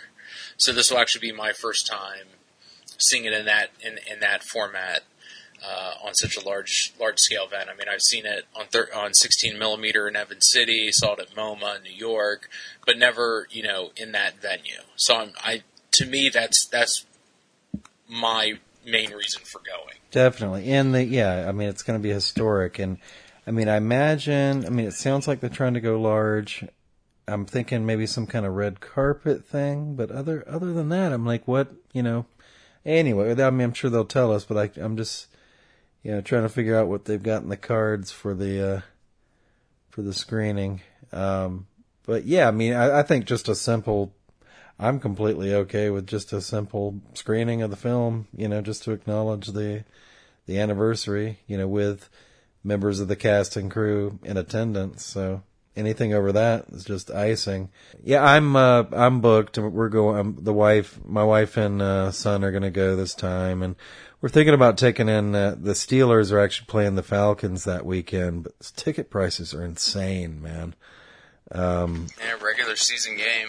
it's um, I mean, right now I'm I'm eyeballing StubHub to see if prices get more, you know, reasonable. But right now it's looking like at least 150 a piece for like upper deck end zone kind of tickets. So I'm I'm looking at drive, you know, dropping like 500 bucks to. But I mean, I've always wanted to see a game in Heinz and uh, Falcons versus uh, Steelers. There'll be a ton of talent on the field. Be a great game to see. Um, so yeah, I don't know. Um, we're there's a couple things going on that weekend, but yeah, I'm not sure. I mean, we're definitely going to Living Dead weekend, and we're, you know, hopefully can go see the screening. Yeah, I'm just kind of waiting to see how everything rolls out right now, and before I commit. But we're definitely going to be there for the weekend and all that. But yeah, I'm looking forward to that. I I've never had a chance to meet Judy Ridley and uh, and it, she's I mean maybe they'll surprise me, but I mean that's she's the only like you know core member of the cast that I've never had a chance to meet. Um, so it'd be more of just a relaxing kind of taking it in kind of weekend. I'm not you know at uh, the Monroeville event I was toting around my poster all weekend. I had like you know 27 autographs to get. I mean, I remember I, you know, I would, I was sitting there having to like cross names off a list and keep refer- referencing the website, see if I missed somebody. Um, I don't know if I mentioned it before, but that, that poster, I now, I've got, uh, 52 signatures on it now. Oh, wow. 52. It's like, what the hell? This thing got ridiculous. But I mean, you know, I, I had, you know, a lot less before the Monroeville weekend. Well, good. I'm glad. I'm glad you're going. Um, I know they're having the um, Cinema, Cinema Wasteland is the same weekend, and you know, it October. It's going to be convention season. I'm sure all sorts of stuff is going on. But uh, but yeah, I'm anxious to see what uh, what they roll out for for October. Yeah, I'm I'm excited for it. I'm you know they always do a great show, and and just to go and see friends and, and hang out Evans City and downtown is going to be is going to be a great time. Yeah, I, I've yet to have a chance to do one of the Evans City conventions either. I know it's it's probably got a much different feel to it being being in Evans City. I mean, I understand there's like some wing joint that uh some wing wing or some bar that has wings or something. Phil? Yep, sports and sports and spirits. Okay. yeah, sounds like I need to check this out. It's it's a great place. Um, I'm sure you know ninety percent of the people listening to this are very familiar with the Living Dead Weekend, but if you're not, definitely um, check them out on the web or on Facebook and uh, think about dropping by because these are these are special events and not going to happen again, and uh, you know, and it, and it's not it's not like those large conventions where you know it's profit oriented. I mean, don't get me wrong, people are making money, but um, it just doesn't have that. You know, it doesn't have that feel to it. It feels more relaxed. Um, and something I wanted to mention about the Monroeville event: Ken Foree, Tom Savini, uh, Gaylen Ross, Scott Reiniger they they to me seem like they had the exact same amount of business as anybody else. You know, a person, maybe two at a time at the table. Did you notice that? Oh yeah, yeah. those. I mean, those guys. I mean, for as many shows as they've done over the years, still, I mean, have their fans. I mean, mm-hmm. and and repeat visits. Right. And I mean, it's worth it. I mean, they're wonderful. You know, fans love them. They they appreciate the fans, and you know they they give you your money's worth. But what I'm saying, there was plenty of times where I would see, you know, Gaylen Ross would have nobody at her line, and uh, you know, Michael Lees might have a couple people at his table. You know. so so it's just you know it was just that that was the kind of the oddball spread of it. You know, you could. Uh, you could really just kind of walk up to the table with just about anybody, even though there was a ton of people there. Just because you know that's the byproduct of having 40 guests. You know, it creates a good spread. But yeah, it was just a very relaxed event. Um, kind of hard to put my finger on the vibe, but I mean, relaxed would be the best way to describe it. It doesn't doesn't have that immediacy of of a larger convention. There's there was no packed, uh, you know. I was never like, I don't think I stood in a line the entire time. I think if there was a couple people at a table, I would just kind of, eh, I'll, I'll circle back in a half hour and see what's happening, you know. Um, I was never in like a crowded, um, merchandise room squeezed between two tables, uncomfortably trying to purchase something.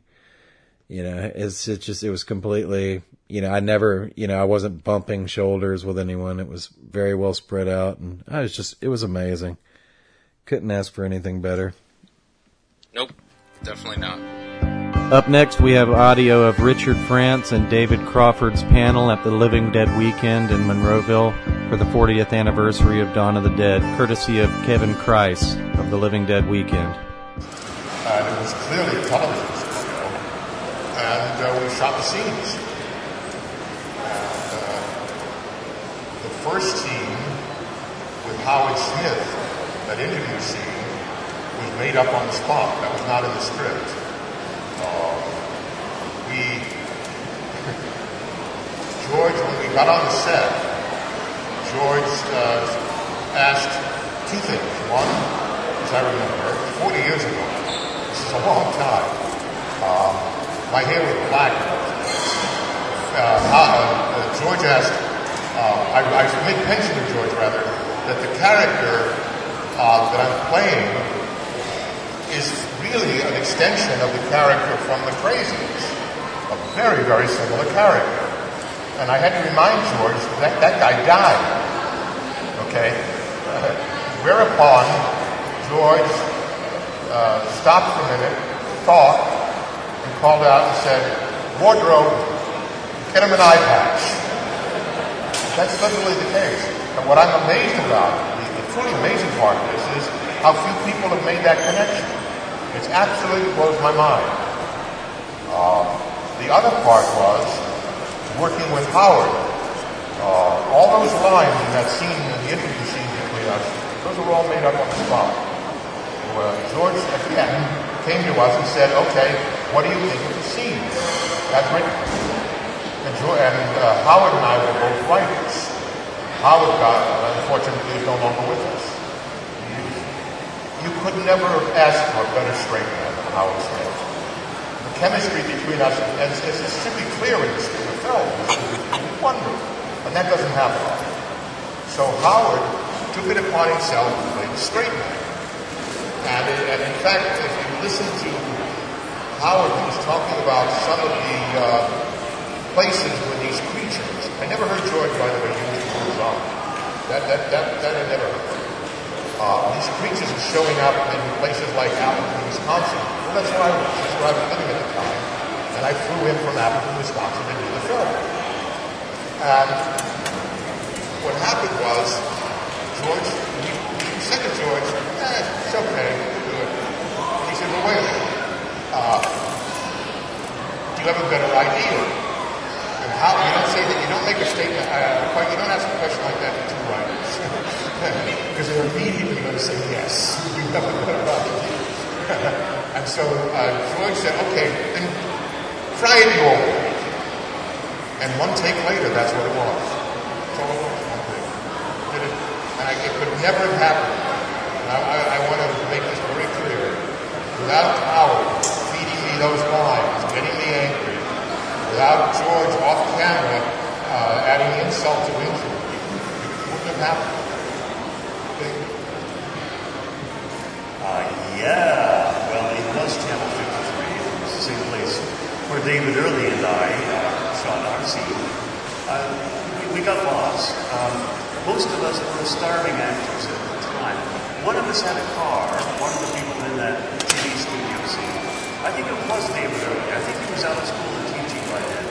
Uh, so we carpooled up. We went to the wrong TV studio. We went to Channel 11. 53 was miles farther out, and there were no cell phones at that time, so we, it took us a while to get oriented. I know where supposed to be. Anyhow, we got there, and in spite of being late, uh, it went smoothly because David and I had stage actors, and we're used to working together on stage and rehearsing. So we had rehearsed this scene pretty thoroughly beforehand. And George was well prepared. At that time, he was making uh, documentaries and uh, corporate films and stuff like that, where you, you go in and you grab your shots real quick, uh, and you have to work very efficiently. Uh, so he brought the crew that he'd been working with on those things along with him to work on and they were like a well-oiled, very efficient machine. They just knew what to do, and they did it, and there was no no uh, distress whatsoever. So we were prepared, they were prepared, and the thing went fast. It was like five minutes worth of a movie that we shot in the morning. And I don't think we even got lunch. We were done before home. Um, so it, it was a grand experience. And with it all, George, George was very pleasant man. It was like working with a large and, and uh, good-natured man. Uh, and a grand experience all around. Now, um, a lot of a lot of the actors and people who were filmed end up getting roped into other jobs. Did you guys find yourselves roped into other jobs, or did you just do your your parts and then? I- At the time, I was doing the most. I was employed as a college professor, and I hated it. I hated the life. I hated the, uh, the politics. I hated the whole goddamn uh, routine. Uh, I hated the uh, students as consumers. I thought this was a disgusting way to make to spend the rest of your life. So what happened was, George, this is why I want to make a, a real thank you, George. Uh, when not being an actor, when George hired me to do uh, Crazy and Dawn of the Dead, he had to put money into escrow to screen acting to allow me to work on the film. It was, were union projects, and I wasn't in the union. So what happened was, when I went back to New York one summer, I, uh, I was in a social gathering, and I was with, I ran into a woman, her nothing to me, so I won't use it, had laryngitis. and she came over to me and she said, you do voiceovers? And I said, oh, goddamn college professor. And she said, well, you should be doing voiceovers. Really? okay. Tell me about it. I can't talk. and I said, well, when you can, let me know. So we talked, and she finally could. And, it, it, and what happened was, what made it all possible, a career, a good career, a very good career, for many years, until the play started. Uh, because George put that money into the Screen Actors Guild for me, I was able to join the unions. And in New York, you cannot work without that, uh, without the unions. Okay? It's just out of the question.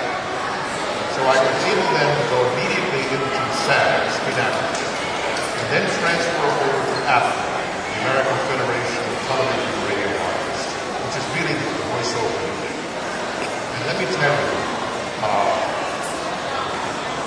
many things that George did that I loved him for. George I knew, and I didn't know him after after Dawn of the Dead. Many things he did, the joy of working with him, that I'll always be grateful for. Because there is no better way you can get the work, and I'm fortunate enough to do so for a number of years. There is no better job for a okay. It is not. I don't give a damn you. Uh, they'll make up all kinds of stories about college professor. Bullshit. You can make more money on two national spots that have two cycles each, which is two hours work, than you can for an entire semester. And you walk away with this voice as opposed to straight the hell out trying to get across to people who don't give a shit about what you, the, the, the discipline you're trying to explore. Okay. And so it was a wonderful ideal profession. So you go into New York in the morning, into a studio, record, you're home by noon, you have the afternoon to work. Okay? It was wonderful. And to that, it wouldn't have been possible. Period. I'd have been stuck in some goddamn uh, somewhere Probably still in Wisconsin fighting off uh, the outer right. uh, either that or I've been lynched. By the way, this college I was at in Wisconsin, you know who their homeboy was? None other than Joe McCarthy. that gives you an idea of the mindset of that community. God was like that. I'm glad you were. You have a beautiful speaking voice. And I, I find myself saying, You should have heard it 40 years ago. I, I did. well, I'm in the movies. You think I'm a dummy, dummy, dummy? Uh, well, yeah, I, I did a lot of that after work as well, the voiceover stuff. Uh, I've, I'm sort of eased away from it in recent years because it used to be all union work in a professional recording studio, and you'd make a bunch of money, you'd make uh, several hundred dollars, a thousand dollars in, in an hour uh, session. Uh, and uh, I still do some of that. I still do the Pittsburgh Home and Garden Show at the convention center downtown. Uh, so you hear that next spring. It's, uh, but uh, nowadays, so much of it is non-union in people's basements because technology has changed, and you can do you can record voices anywhere. Um, so I don't do so much of it anymore. Um, but Say, say something interesting. I forget about it. I'll bore you a bit. Um, yeah. Uh, I, I, I, I find it hard to, uh, to, uh, to understand your dislike for college professors. I haven't college professed, but I have taught. I taught acting to a bunch of kids at CLO Academy downtown. And uh, I was very happy about it. But teaching acting is different from teaching an academic uh, intellectual subject. Uh, because it's active, you're on your feet, the kids are on their feet, you're interacting, uh, and, and having fun. Uh, and, and then now it's very rewarding because they come back to town all successful and stuff. Uh, a couple, couple months ago, one of my former students, Logan Green, came through town with the national uh, touring company of Brent, playing the lead role in first guitar. Uh, and he was my student. I taught him how to act. So that I, I, I, I love teaching. I don't understand your numbers. So for those in the back, the question was, now, now, did, did you have any inkling that the movie would be this successful 40 years later and even sitting here now? Is that- movie was great. I can only speak for myself, all right? Um, I, as, as you may know, this is the, the first time I've ever been to work. I never, I've never come before. Uh, it's not that I've avoided them. It's just that uh, in, in terms of my priorities, number one, uh, many, many years uh, we were writing, voiceovers, family. So, you know, uh, my, my day was really very, very full. And so consequently, I never gave a lot of thought to this and never realized. I, I had assumed over the years that you forget me. and I, I took that as a given. No, no, I'm not being, trying to be humble. I, I took that as a given. That, you know, what, out of sight, out of mind. Little did I know that absence makes the heart grow fonder. Who the hell knew? You know? So how did it come back to me? My wife Elizabeth and I were really unhappy. So we're walking down the Broadway to our bank one day about five, six years ago. We're walking to the bank, Waukegan Bank, and I had no idea that we were being followed. No idea whatsoever. Okay? And a young couple had followed us down Broadway into our bank. uh, and, and finally, one of them tapped me on the shoulder and said, Are you? Yeah, uh, um, I thought I recognized you. Oh my. So it was clear that the impact of this film has, uh, it's astonishing to me. What, what, what, I, what I think is really remarkable is that all art is aimed at an audience, okay? It lasts, and, and the uh, durability of that artwork lasts as long as there's an audience okay? Frequently, something will come back as a classic. But what, what this, this particular project has never gone out of, out of vogue. It has always been there, always attracted an audience. Okay? And what I find amazing astonishing part to me is, uh, you get to my age, and then you get subsequent generations picking up on the film to continue to follow. Okay? It's got a life of its own. It's like Citizen Kane in, uh, in uh, Vienna. That, that film has been on the screen in Vienna ever since it was released in 1947. There are certain projects that resonate with the people right through the generations, and this happens to be one of them.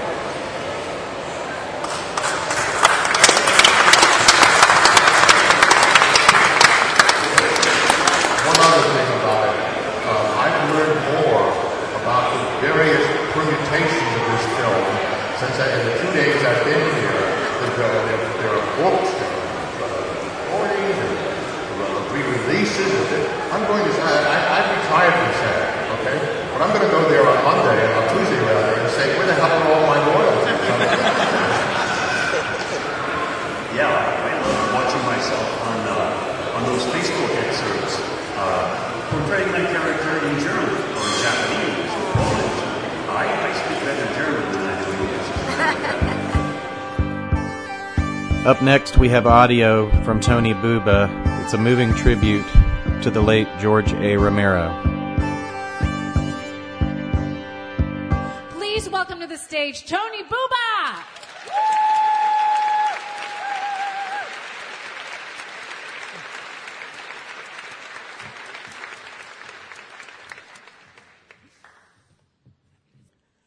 So it's fall 1976.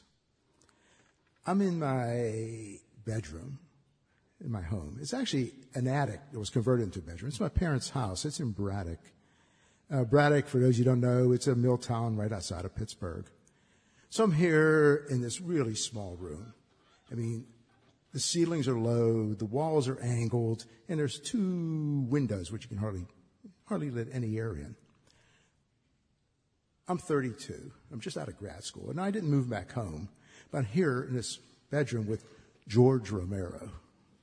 George, Night of the Living Dead Romero.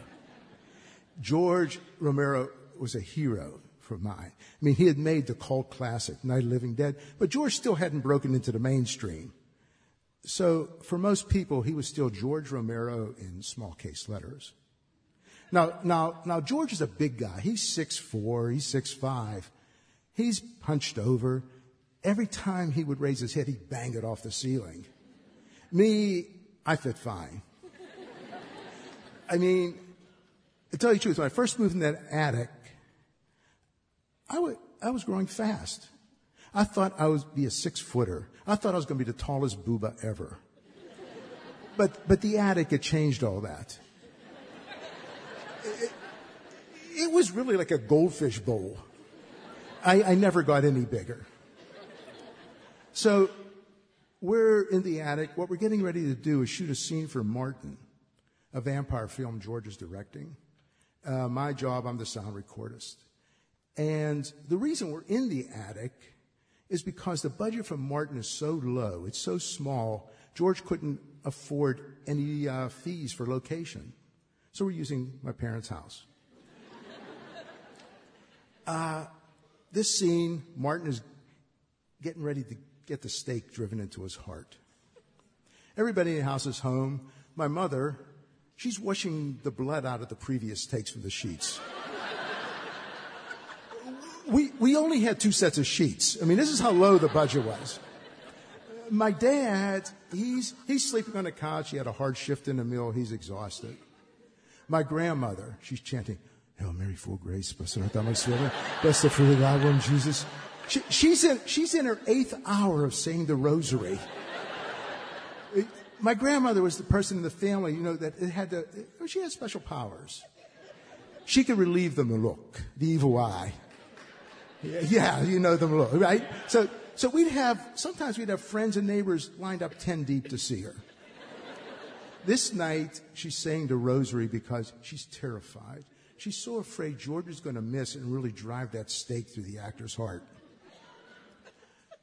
So we're there, waiting for a clean set of sheets. George is on a riff. He's telling a funny story. George's conversations were, his pattern was like a beatnik. He'd be, man, this, this is cool, go to the crib, this is hip. I mean, George was a fun guy. you wouldn't know it from the script of Martin, but George is a fun guy. So my mother, she brings up the set of sheets. We're ready to roll. George says, roll camera, camera rolling, roll sound. Now, this is pre-digital. So the equipment I'm using is the portable deck. It weighs about 16 pounds. It has reel-to-reel tape and power it, you use 12 D-cell batteries. It takes a while for it to get up to speed. So I have to say, camera rolling speed. George says, action. The actor, he gets the stake. It's slime, you know, hammer slimes into the stake. As it's going into Martin's heart, he says the lines, Nosferatu. I check my audio levels. It's perfect. The stake gets driven into the heart. Blood splatters all over the house. It's all over the room. The choreography is beautiful. George says, cut. Good for camera. Good for camera. Good for sound. Good for sound. George says, okay then, I think, uh, let's call it a night. Let's break set. Thank you everybody. This has really been cool. See everybody at 7 a.m. That's a wrap. So it's about one in the morning. You know, I'm putting away the gear. I'm thinking, man, this is great. This is really cool. I'm just fresh out of grad school and I'm working on a feature film with George Romero. I mean, I was nervous because I didn't know if I could pull it off. I never really did that much audio before. So a little nervous, but I'm thinking, man, how did I get here? And I was thinking, well, you know, my grandfather, he was a shoemaker. He came from Italy in 1921. He had a shop on Braddock Avenue. He worked for eight years before he was able to send, have enough money to send for my mother, my grandmother, and the rest of the family. My mother tells a story on the boat ride over. All my grandmother did was say the rosary because she was so afraid the ship was going to sink. Uh, we we lived on Fifth Street, and we lived below the tracks, which back then, you know, you said you, our address, and they would say, "Oh, that's below the tracks." That was a big to do. But the street was wonderful. It was a mixture of we had Polish, Slavish, African Americans. All the older folks had heavy accents. One of my grandmother's best friends was Mrs. Kalana, the Polish woman lived across the street. They would talk for hours. The thing is, Mrs. Kalana spoke Polish, my grandmother Italian. they would speak for, uh, they, they never really understood each other.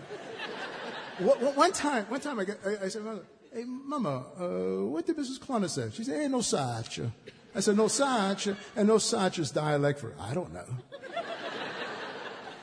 that the evenings were also amazing, especially in the summer. You know, back then we were all on our porches. Nobody had air conditioning. The windows would be open. My brother, he was much more studious than I am. He's up in the attic. He's, he's playing the clarinet. And you would hear the sounds of the clarinet coming out of the window. Then down on Third Street, Herb Porter, he'd be playing the sax. Then you'd hear the sound of the sax. The sound of the sax then would blend with my brother's clarinet. Then it would melt with the sounds on the street with the kids playing tag, the train whistles, the sirens, and the din of the mill.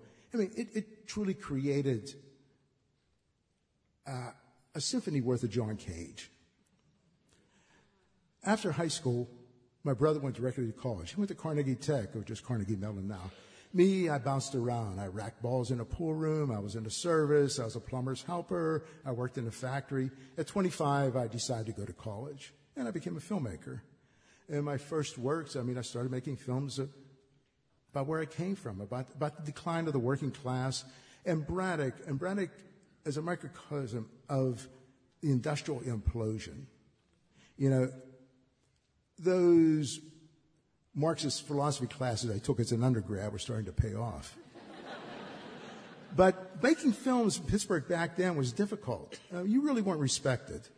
You know, you make a film, but they would think, you know, the gatekeepers, I don't care whether they were in the art world or the commercial world, they thought, if you're in Pittsburgh, that means you're just not good enough to be in New York or Los Angeles.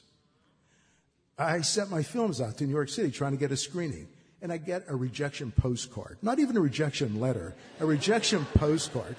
And on it it said, Your films might be of interest to the inhabitants of your region, but we'd be hard pressed to find an audience in here.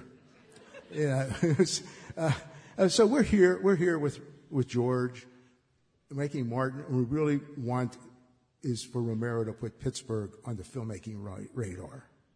I mean, we're working for almost no pay. But we liked George, we liked the script, and we also respected the horror genre. And Martin was interesting because Martin played with the whole vampire myths.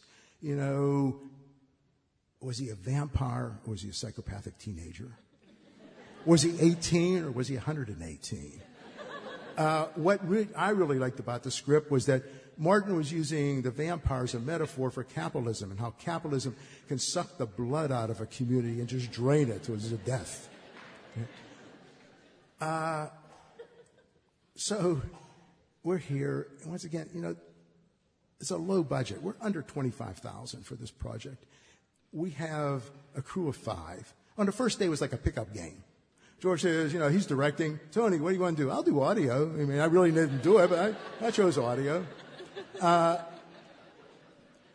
then George was amazing, you know, with low budget techniques. He'd, uh, he'd say, ah, man, we can't shoot a master shot, man, man. it'd take too much time. We're going in for the close-ups, you know, the face, the tight, move a little bit across the screen, go in on the eyes. Because we have a close-up of the eyes and they just pan across there. It looks like a train moving. And we did have a train shot. We had to shoot the actors on a train car with the train moving, except there's nothing in the budget for that. So George says, you know what we'll do, man? We'll just have the train on the track. We'll have a light. We'll just have it rotate around the train with a crew member doing it. And I said, George, is that going to work? He said, oh yeah, man, wait, man, you'll be cool. I'll lay some sound effects, man. You'll, you'll, you'll dig it. so, okay. Then, you know, the other way to save money, the crew's in the film. And the family. My mother's in it. My grandmother. My brother and I, we play drug dealers. We get killed. Uh, so, you know, we're, but, but it was a hard shoot. I mean, Martin was really difficult. It was exhausting. We were working 12, 16 hours a day, seven days a week.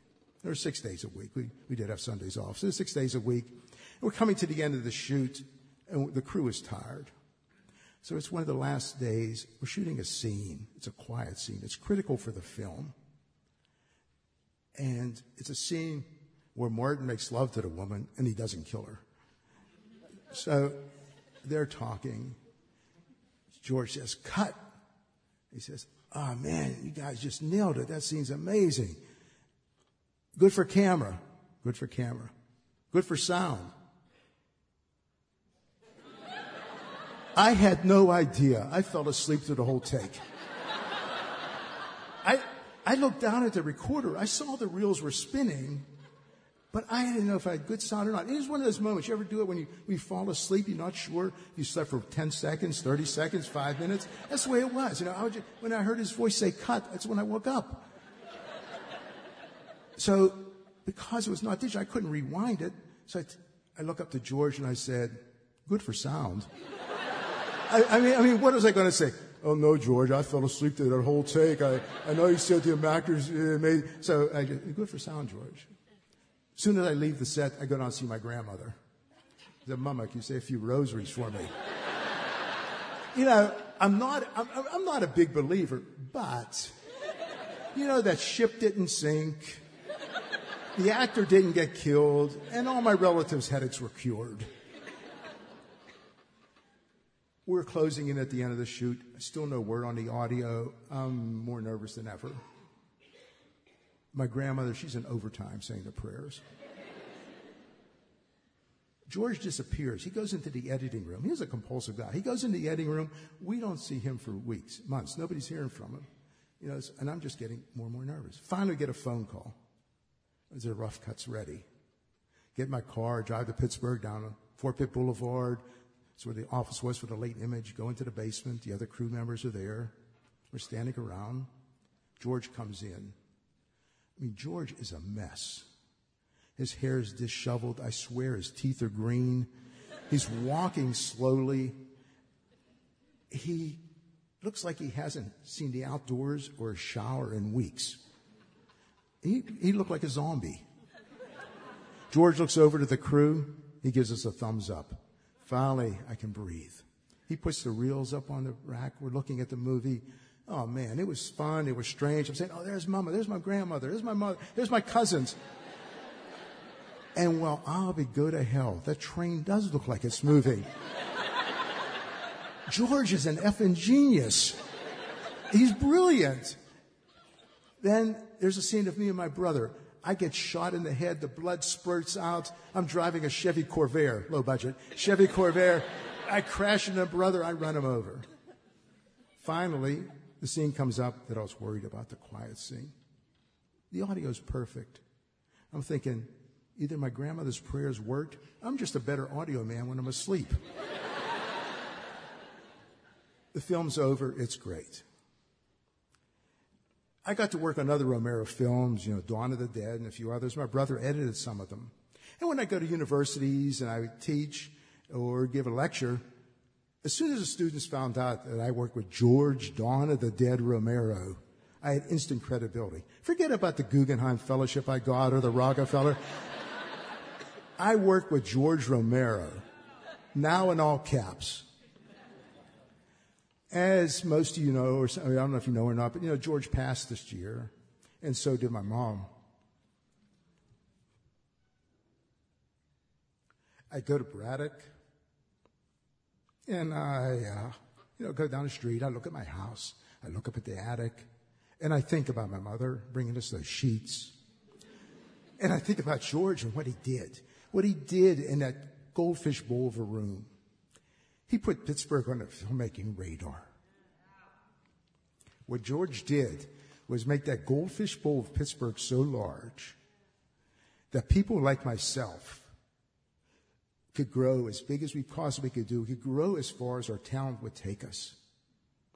So I just want to say thank you, Mom. Thank you, George. And what George to say, all of you out there, oh man, thank you for listening. This has really been cool. That's a wrap.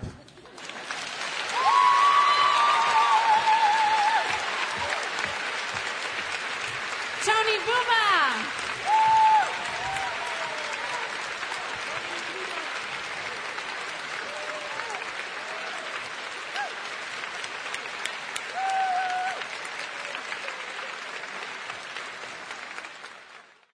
Lucky Land Casino asking people what's the weirdest place you've gotten lucky? Lucky? In line at the deli, I guess? Aha, in my dentist's office.